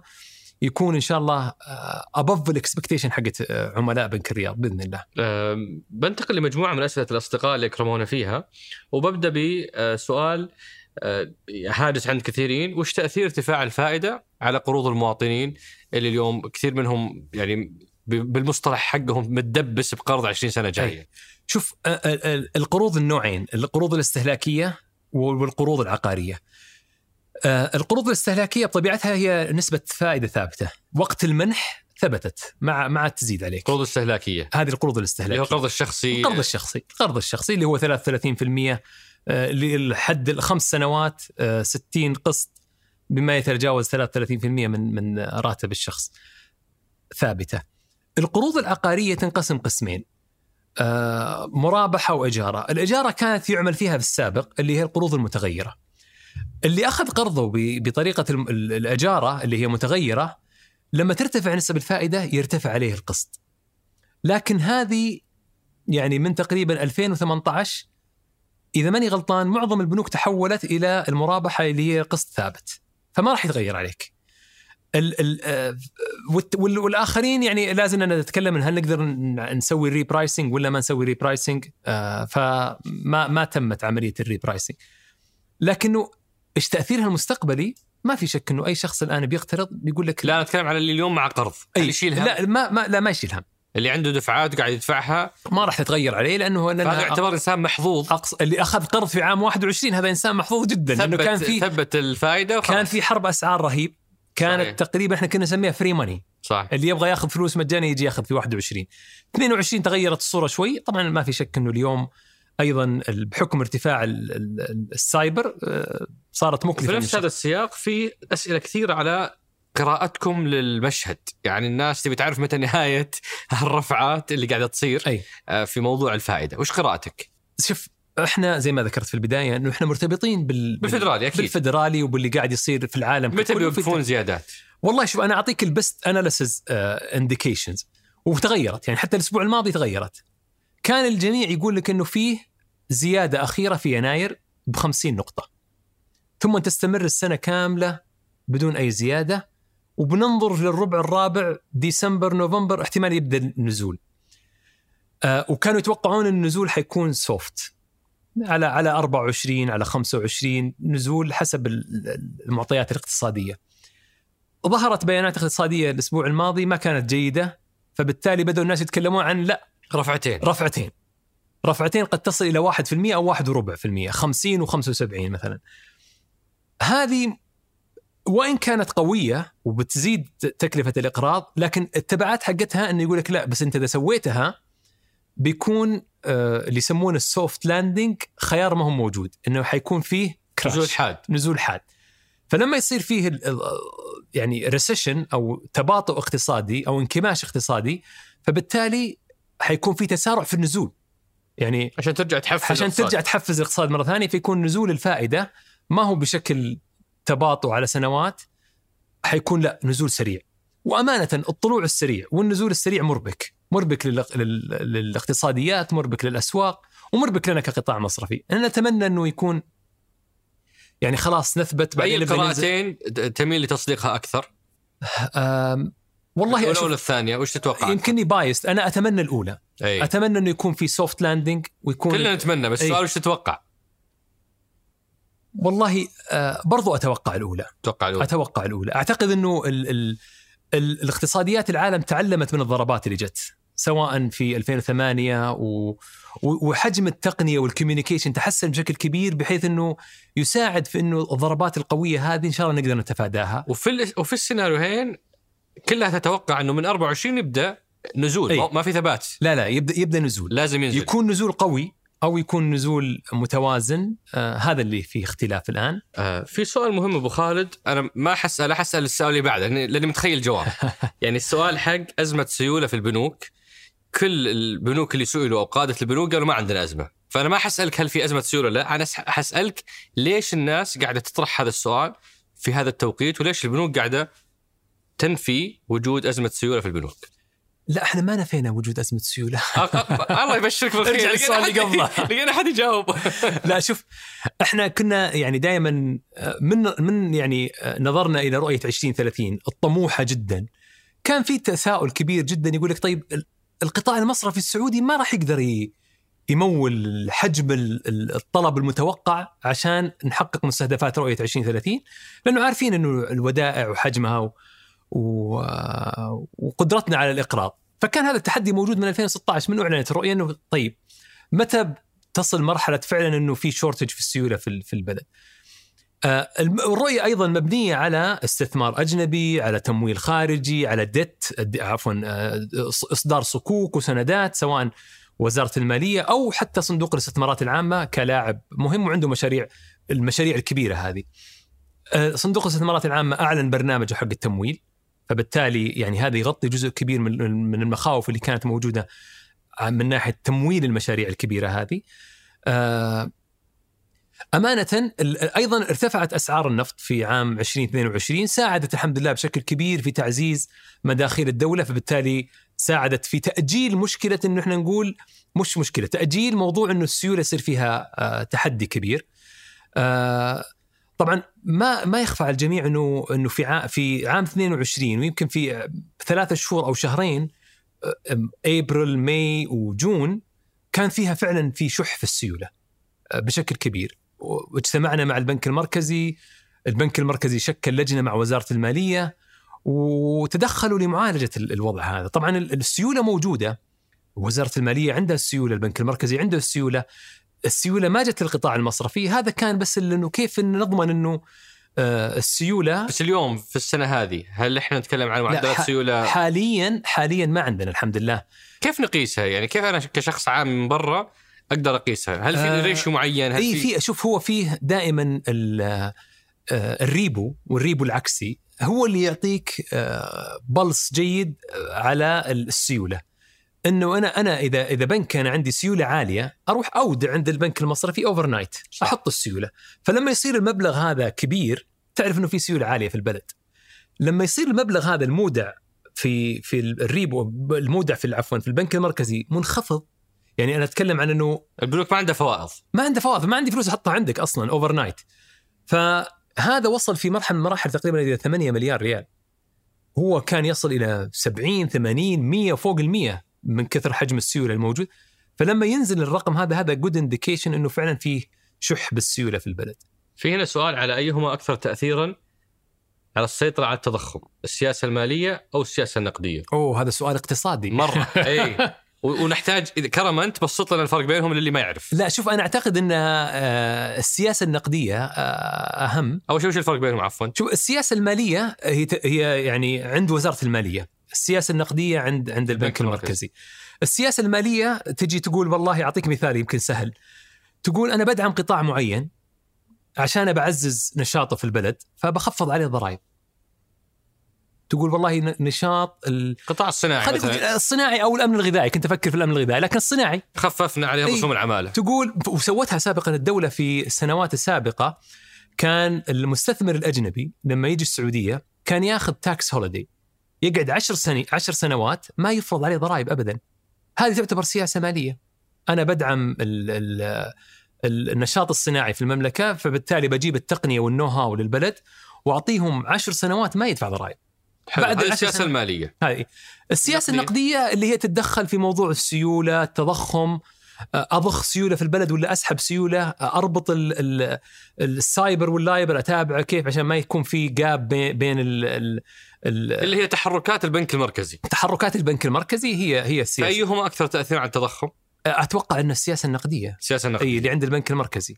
آه هذا سؤال رهيب. يقول ما تأثير تمويل المشاريع الحكومية على معدل السيولة بالاقتصاد؟ هذا إحنا سولفنا عنه قبل شوية بس أي. هو ببساطة يقصد عندنا شهية واسعة المشاريع صحيح. هائلة كلها قاعدين نستخدم مو كلها بس جزء كبير منها قاعدين نستخدم سيولة البنوك المحلية مو قاعدين نجيب تمويل من برا. صحيح. فإلى أي مدى هذا بيخلق أب- مشكله؟ بعطيك بس إجابتين يمكن واحدة مرتبطة بالتمويل العقاري أيضا.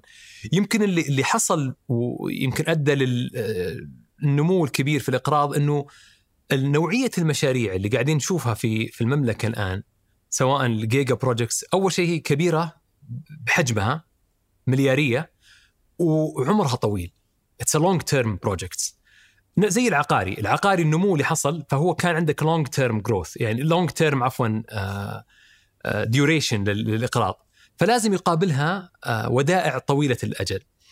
آه، المشاريع الحكومية صحيح آه، ما في شك كل مشروع تجاري حكومي أو غير حكومي حياخذ من ال من ال الكاش أو السيولة الموجودة في البلد، لكن أنا قبل شوي قلت لك إنه صندوق الاستثمارات العامه أعلن أيضا عن برنامجه في الدت في الطرح.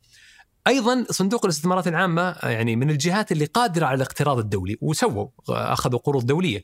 فبالتالي الصندوق قاعد يوازن وله دور كبير إنه في يوازن ما بين إني I don't crowd ال private sector بإني آخذ كل القروض منهم لكن في نفس الوقت أقترض ما أحتاجه من السوق المحلي بما لا يزاحم المقترضين الآخرين عندي وسائل إصدار الصكوك والسندات بتوفر لي سيولة كبيرة وعندي أيضا الاقتراض الخارجي فعنده إحنا يمكن أمس أعلنت السعودية إنها أغلقت آه، سندات أو صكوك ب 10 مليار دولار أي فهي بشكل هذه عادة لما تقول الحكومة السعودية فإحنا نتكلم عن وزارة المالية نتكلم عن وزارة المالية مركز المالية. الدين إذا عندهم إذا عندهم فائض هم في الميزانية ليش يحتاجون يقترضون؟ هل لهذا الغرض؟ يعني شوف أنت كدور وزارة المالية أنه أنا أضمن أنه السيولة موجودة آه عندي متى ما احتجتها okay وعندهم طبعا مستهدفات إنه نسبة الدين إلى ال إلى ال إلى ال الناتج المحلي بنسب معينة وما دام عندهم room في الاقتراض فأنا أبني ال cushions وال capacity عندي من الآن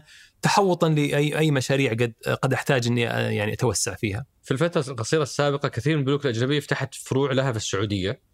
آه وهل ستؤثر هذه على البنوك السعودية؟ يمكن تطرقنا إليه جزئيا. آه ما يعني شوف أنا نحتاج البنوك الأجنبية أمانة كقطاع بنظر لها باستقلالية. أنا أقول لك أنا كقطاع مصرفي وحجم الطلب وحجم المشاريع وحجم آه، مستهدفات الرؤية نبغى بنوك تجي. نبغى نست يعني نستفيد من آه، من الودائع. حتى لما كنا في اجتماعاتنا مع البنوك الأجنبية في الاجتماعات السنوية لصندوق النقد الدولي كنا نتكلم معهم إنه لما تجينا مشاريع كبيرة هل أنتم مستعدين تمولونها مشاركة معي؟ أنا زي ما قلت لك لو يجيني مشروع بمليارين المشروع واحد بمليارين أنا ودي أقرض مليار وأجيب معي شريك بنك آخر بمليار وأروح أتحول لتوزيع مخاطر وتوزيع آه، سيولة على دعم مشاريع آه، تنموية أخرى. فبالتالي بالعكس آه، يعني الحمد لله لو كان ما فيه حراك اقتصادي بقول لك اي والله ذول بيجون ينافسونا والكيكة صغيرة فكلها ما شاء الله الحمد لله الحراك الاقتصادي رائع حجم ال ال ال الكيكة اللي نتشارك فيها حجم كبير تستوعب جدا اللاعبين تستوعب اللاعبين ونتمنى إنه يعني يجون يساهمون في الحراك الاقتصادي اللي قاعد يصير في البلد. آه هذا يسأل آه آه سابقا كان بنك الرياض هو المسؤول عن نشر SAIBOR للبنوك بشكل يومي. صحيح. هل ما زال هو المسؤول؟ والله شوف الحين قاعد يتغير طريقة الحسبة. آه صحيح بنك الرياض كان هو المسؤول عن نشر ال SAIBOR. أعتقد أنه لا الآن ستدار عن طريق البنك المركزي. آه هذا يسأل على موضوع الاندماج. ليش فشل اندماجكم مع الأهلي؟ أول شيء كلمة فشل آه، أحتج عليها. صحيح نقول ليش لم يتم؟ لا لأنه إحنا ما اندمجنا عشان نفشل. وانتهاء محادثات لا يعني فشل. أنت لما اعلنا أو لما أعلن البنكين أنهم دخولهم في محادثات اندماج هي إعلان عن نية لدراسة فرصة اندم فرصة اندماج محتملة. إحنا بكل جدية أخذناها، جلسنا تقريبا اعلان إعلان نزل في ديسمبر 2018 وإعلان انتهاء المحادثات نزل في ديسمبر 2019. سنة كاملة من العمل الجاد والحقيقي لتقييم إنه فرصه الاندماج هذه هل تخدم مساهمي البنكين؟ هل تخدم عملاء البنكين؟ هل تخدم القطاع المصرفي؟ هل تخدم كل ال stakeholders اللي آه، متعاملين مع القطاع المصرفي؟ خلاصة النقاشات هذه بينت في تقريبا نوفمبر أكتوبر نوفمبر إنه ما أعتقد إنها هي هي المناسبة للبنكين، لا تخدم مصلحة مثلا المساهمين، فبالتالي آه، آه، بالاتفاق ما بين البنكين بإنهاء المناقشات حقت الاندماج بعدم لأنها ما تخدم المصلحة. لأنها ما تخدم المصلحة. ما في أي شيء آخر. ولا وما هي فشل. في في نوايا الاندماج أو استحواذ؟ والله شوف مواضيع الاندماج والاستواء مواضيع استراتيجية آه، تناقش على مستوى رؤساء المجالس ومجلس اداره البنك، إحنا كإدارة تنفيذية ما ما أجي أقول تعالوا خلينا نندمج مع البنك، ما هو ما هو المنطقي أنا إني أنا أناقش مواضيع الاندماج، ف يعني أتركها لل- للمجالس الإدارة. في هنا رسالة من أحد زملائك في البنك يقول السلام عليكم. أتمنى لهذه النقطة أن تجد متسع في نقاشكم. ولا تستبعد. أبشر منا مستبعدينها آه. يقول الأستاذ طارق من الشخصيات الجميلة والمتواضعه في بنك الرياض. وذكر صراحة كلام طيب عنك الله يجزاك خير. ويحسب البنك مواكبته للرؤيه والتطور والمبادرات المجتمعية. وهذا كله على المستوى الخارجي، أما داخليا سأكون أكثر تحديدا لطبيعة عملي، للأسف نعاني من غطرسة وتسلط الكثير من المدراء مدراء المناطق والأقاليم، إحنا في قطاع الفروع مهمشين. كادين كد هذا المصطلح حاطه. آه، أهداف مستحيلة، تهديدات مستمرة في تقييمنا. تقييماتنا الربعيه والسنوية، للأسف لا يوجد توزيع عادل في سلم الأجور الوظيفي وكذلك المكافآت السنوية. نعامل وكاننا عمال مناجم الألماس، نحفر ونتعب والمدح والترقيات تذهب للمدراء ولا نحصل في النهاية إلا على الفتات. فرسالة طويلة آه بالنسبة له هو ينقل هذه الشكوى من لا خلينا مسؤول خلينا يعني شوف لما اشتغلنا على برنامج التحول في بنك الرياض كان الجزء ال- الخاص بالرأس المال البشري هو مستحوذ على الجانب الأكبر لأنه عارفين أنه أي مبادرات بننفذها في بنك الرياض إذا ما عدلنا أمورنا هم اللي بينجحونه ويفشلون بالضبط. إحنا في ال في people's business إذا ما اهتميت بالجانب البشري ومكنتهم ودعمتهم وحفزتهم لن تنجح. أي مبادرة عندك لن تنجح. فكان هذا محور اهتمام بشكل كبير اللهم لك الحمد. بدأنا وبدأنا نقيسه بشكل دوري سنويا. بجهة طرف ثالث يجي يقيس ما يسمى بال organization health في indication indicator معين آه، يحسب آه، سنويا بناء على survey كاملة يعني يشارك فيها. العام الماضي شارك فيها 98% من موظفي البنك. آه، وصلنا السنة هذه حوالي 11 ألف comment يعني لما أتكلم عن 98 يشاركون في ال survey حقت آه، 2022 وتصل لك إحنا تقريبا حوالي 6000 سبع حوالي 7000 موظف وتصل لك 11 ألف comment هذه إيمانا من الزملاء والزميلات أنه هذه في السنوات الماضية من 2018 إلى 2022 أن ال comment هذه تؤخذ بجدية. لما ننتهي من ال survey هذه ناخذ ال comment هذه نحللها في مجموعات ونطلع إحنا كإدارة تنفيذية offsite meeting يوم كامل ندرسها ونحللها ونعرف وين المكامن القوه ومكامن الضعف عندنا في البنك ونضع الخطط اللي نعالجها ونضع الخطط على مستوى القطاعات أيضا. زملائنا في مصرفية الأفراد ما في شك إنهم من أهم الواجهات لبنك الرياض. هذول سفراءنا اللي يواجهون العملاء لكن يعني آه، في تحدي في ككل المنظومات تحدي أنت جاي من legacy كبير فال transformation بيصير فيها hiccups لكن تاكد إنه كل شخص في بنك الرياض له معزة وله اهتمام وصوته مسموع. يعني إحنا في كل القنوات أنا يعني أحرص جدا إني أزور قد ما أقدر فروع في بنك الرياض، يعني أنا زرت فرع حقل وزرت فرع برجرشي وعندي تارجت إني أزور كل فروع بنك الرياض ما زرتها كلها. يمكن أكثر مدينة مقصر معها الرياض لأنهم قريبين. لكن ونسمع منهم يعني أطلب إنه تكلموا بأريحية وش مشاكلكم؟ واحيانا آخذ معي الفريق من الموارد البشرية. وفريق الموارد البشرية في 2021 بعد الأزمة زار كل الفروع. وقال أعطونا ملاحظاتكم. ملاحظاتهم تأكد إنها تدخل في action plan أنا يجيني ال feedback حق ال action plan حقها. قد يكون يعني آه في نفس الوقت أنت أنت في business والمنافسة شرسة ما بين البنوك وتحديدا في مصرفية الأفراد. فبالتالي قد توضع مستهدفات قوية على بعض ال ال ال ال الفروع بعض المناطق ايمانا منا بقدرة الزملاء وإن شاء الله إمكانيتهم أن يحققون الاهداف هذه. فيمكن زميلنا يعني يعطي أهداف يمكن ما تمكن يحققها كان فيها تحدي كبير لكن تأكد إنه يعني زملائنا في الفروع صوتهم مسموع مدير مصرفية نائب الرئيس المسؤول عن مصرفية الأفراد دوره إنه يهتم فيهم ويشوفهم بشكل دوري واصلا هو جاي من الفروع يعني فيعرف مشاكل الفروع يعرف همومهم وما شاء الله عليه ما. ما يعني يوميا يزور فروع ما هو بشكل هذا واحد يسأل عن مقركم الجديد في المركز المالي. داومتوا فيه ولا لسه؟ والله ودنا. ودك لا, لا ما بعد داومنا. طبعا إحنا أعلنا أنا سمعت إنه أنتم ودكم بس الجماعة مو بجاهزين. لا الحمد لله تعدينا المرحلة هذه. فعلا كان في تأخير في استلام المبنى. إحنا استلمنا المبنى في نوفمبر الماضي آه بدأنا العمل عليه. طبعا المبنى شوية يعني يحتاج تهيئة قبل ما تدخل في الفيت أوت. فإحنا الآن في مرحلة التهيئة آه بإذن الله. نتطلع إن شاء الله إنه خلينا نقول يعني لاني متفائل ولا متشائم. نقول منتصف 24 يعني يكون ال- الفريق الأول آه، أول أول أول مجموعة داومت هناك إن شاء الله. ملك ولا استئجار ولا لا لا ملك؟ لا استحوذنا عليه ملك. استحوذت عليه إيه بالكامل. اشتريناه ملك.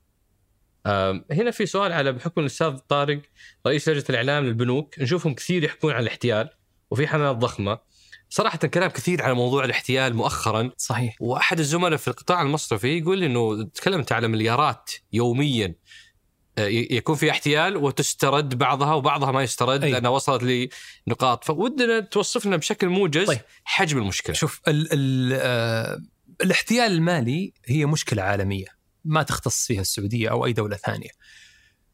الاحتيال المالي زاد بشكل كبير لما زادت التعاملات التقنية، مش على مستوى القطاع المصرفي فقط.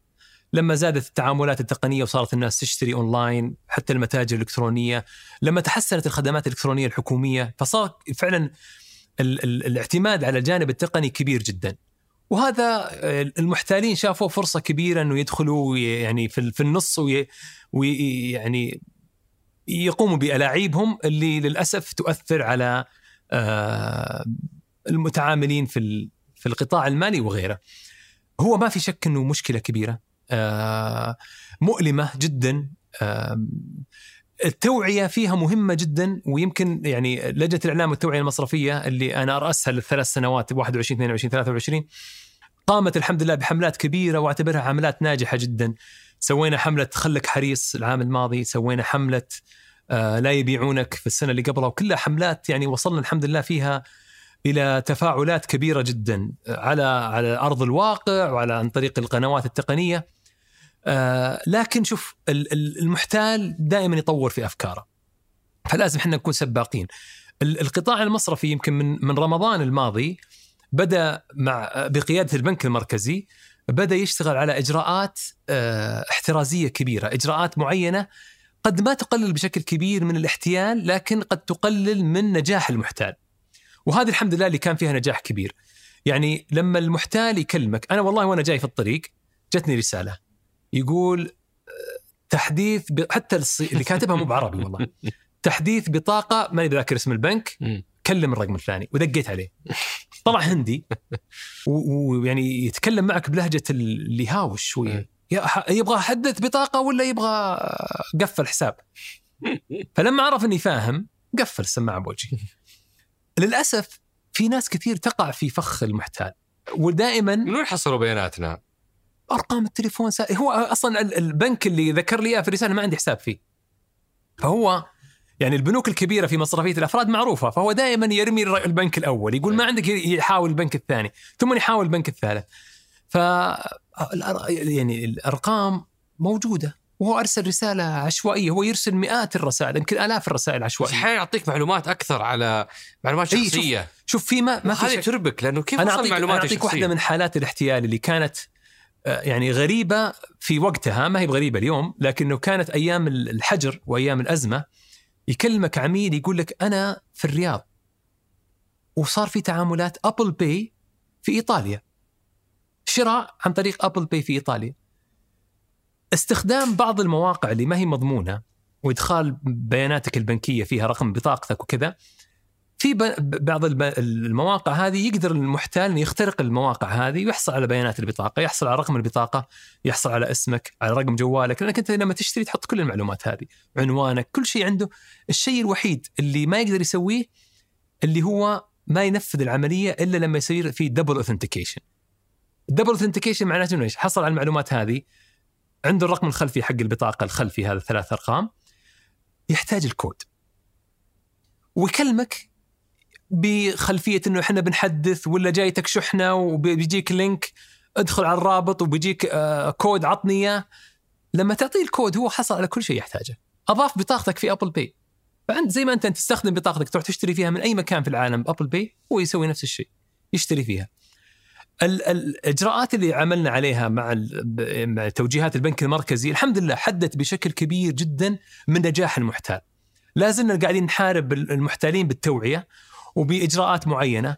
يعني كثير من الح... الحمد لله الحالات. طبعا أنت ذكرت أرقام كبيره الحمد لله ما هي بالحجم هذا لأنه حجم لما تقيسها بحجم التعاملات الإلكترونية ترى حجم التعاملات الإلكترونية ضخم جدا وأرقام ضخمة. والحمد لله رغم أنه بس حنا 100 مليون تزعلنا جدا. يعني ليش ياخذ 100 ليش يسرق من المواطن السعودي 100 مليون؟ أخذها محتال وغالبية المحتالين هذول برا المملكة. يعني شيء مؤلم. سوينا إجراءات كثيرة. آه، اشتغلنا مع البنك المركزي وكفريق عمل ما بين البنوك. عندنا وور روم الآن. يجلس فيها كل البنوك موجودين جالسين جنب بعض. لما يصير حالة احتيال يبل يكلم على بنك الرياض يرد عليه الموظف حق بنك الرياض. يقول له حولوا آه، طلع مبلغ مني كذا يدخل على طول يشوف راح المبلغ راح لوين؟ يروح لزميله اللي في البنك الآخر يقول له شوف جاك مبلغ؟ بالله وقفها شوي لما نتأكد. فالحمد لله هذه ساعدت كثير. إجراءات التحويلات الخارجية أوقفت 24 ساعة ما تطلع بنفس اليوم تقعد 24 ساعة نتاكد إن ما في بلاغ على الاحتيال عليها. لكن جت على شوية على تجربة العميل. صح. فبالتالي يعني عملائنا وعملاء القطاع المصرفي طولوا بالكم معنا. صحيح إنه فيه يعني تأثير على تجربتكم. انت تقول سابقا كنت تسوي رجعنا العام 2013 يعني. إي. لا لا لا لا, مو 13 13 16 لا لا ولا 16 لا لا. لا إن شاء الله بإذن الله يعني نجد الحلول اللي ترجعنا آه، كقادة في القطاع المصرفي في العالم، يعني إحنا دائما نفخر بأنه خدماتنا سهلة كقطاع مصرفي صحيح. سهلة وميسره ولما تقارنها إذا أنت عندك حساب في بريطانيا ولا في فرنسا ولا في أمريكا ولا في صح. آه، حتى في دول الشرق الأوسط اللي متقدمة تلقى فعلا القطاع المصرفي خدماته أفضل بكثير. ما نبغى نرجع كثير لكن نبغى برضو نحمي آه، المتعاملين وإن شاء الله يعني مرحلة تعدي على خير بإذن الله ونرجع إن شاء الله في تقديم خدماتنا بأجل سؤال قبل الاخير أبو خالد هل يوجد شيء اسمه مصرفية إسلامية؟ سؤال صعب. تسألني أنا ولا؟ لانك انت لأنك أنت تعرف إيش السؤال اللي بيجي بعده. إذا جاوبت تعرف السؤال اللي بيجي بعده. أبى أجاوبك بجواب دبلوماسي. اي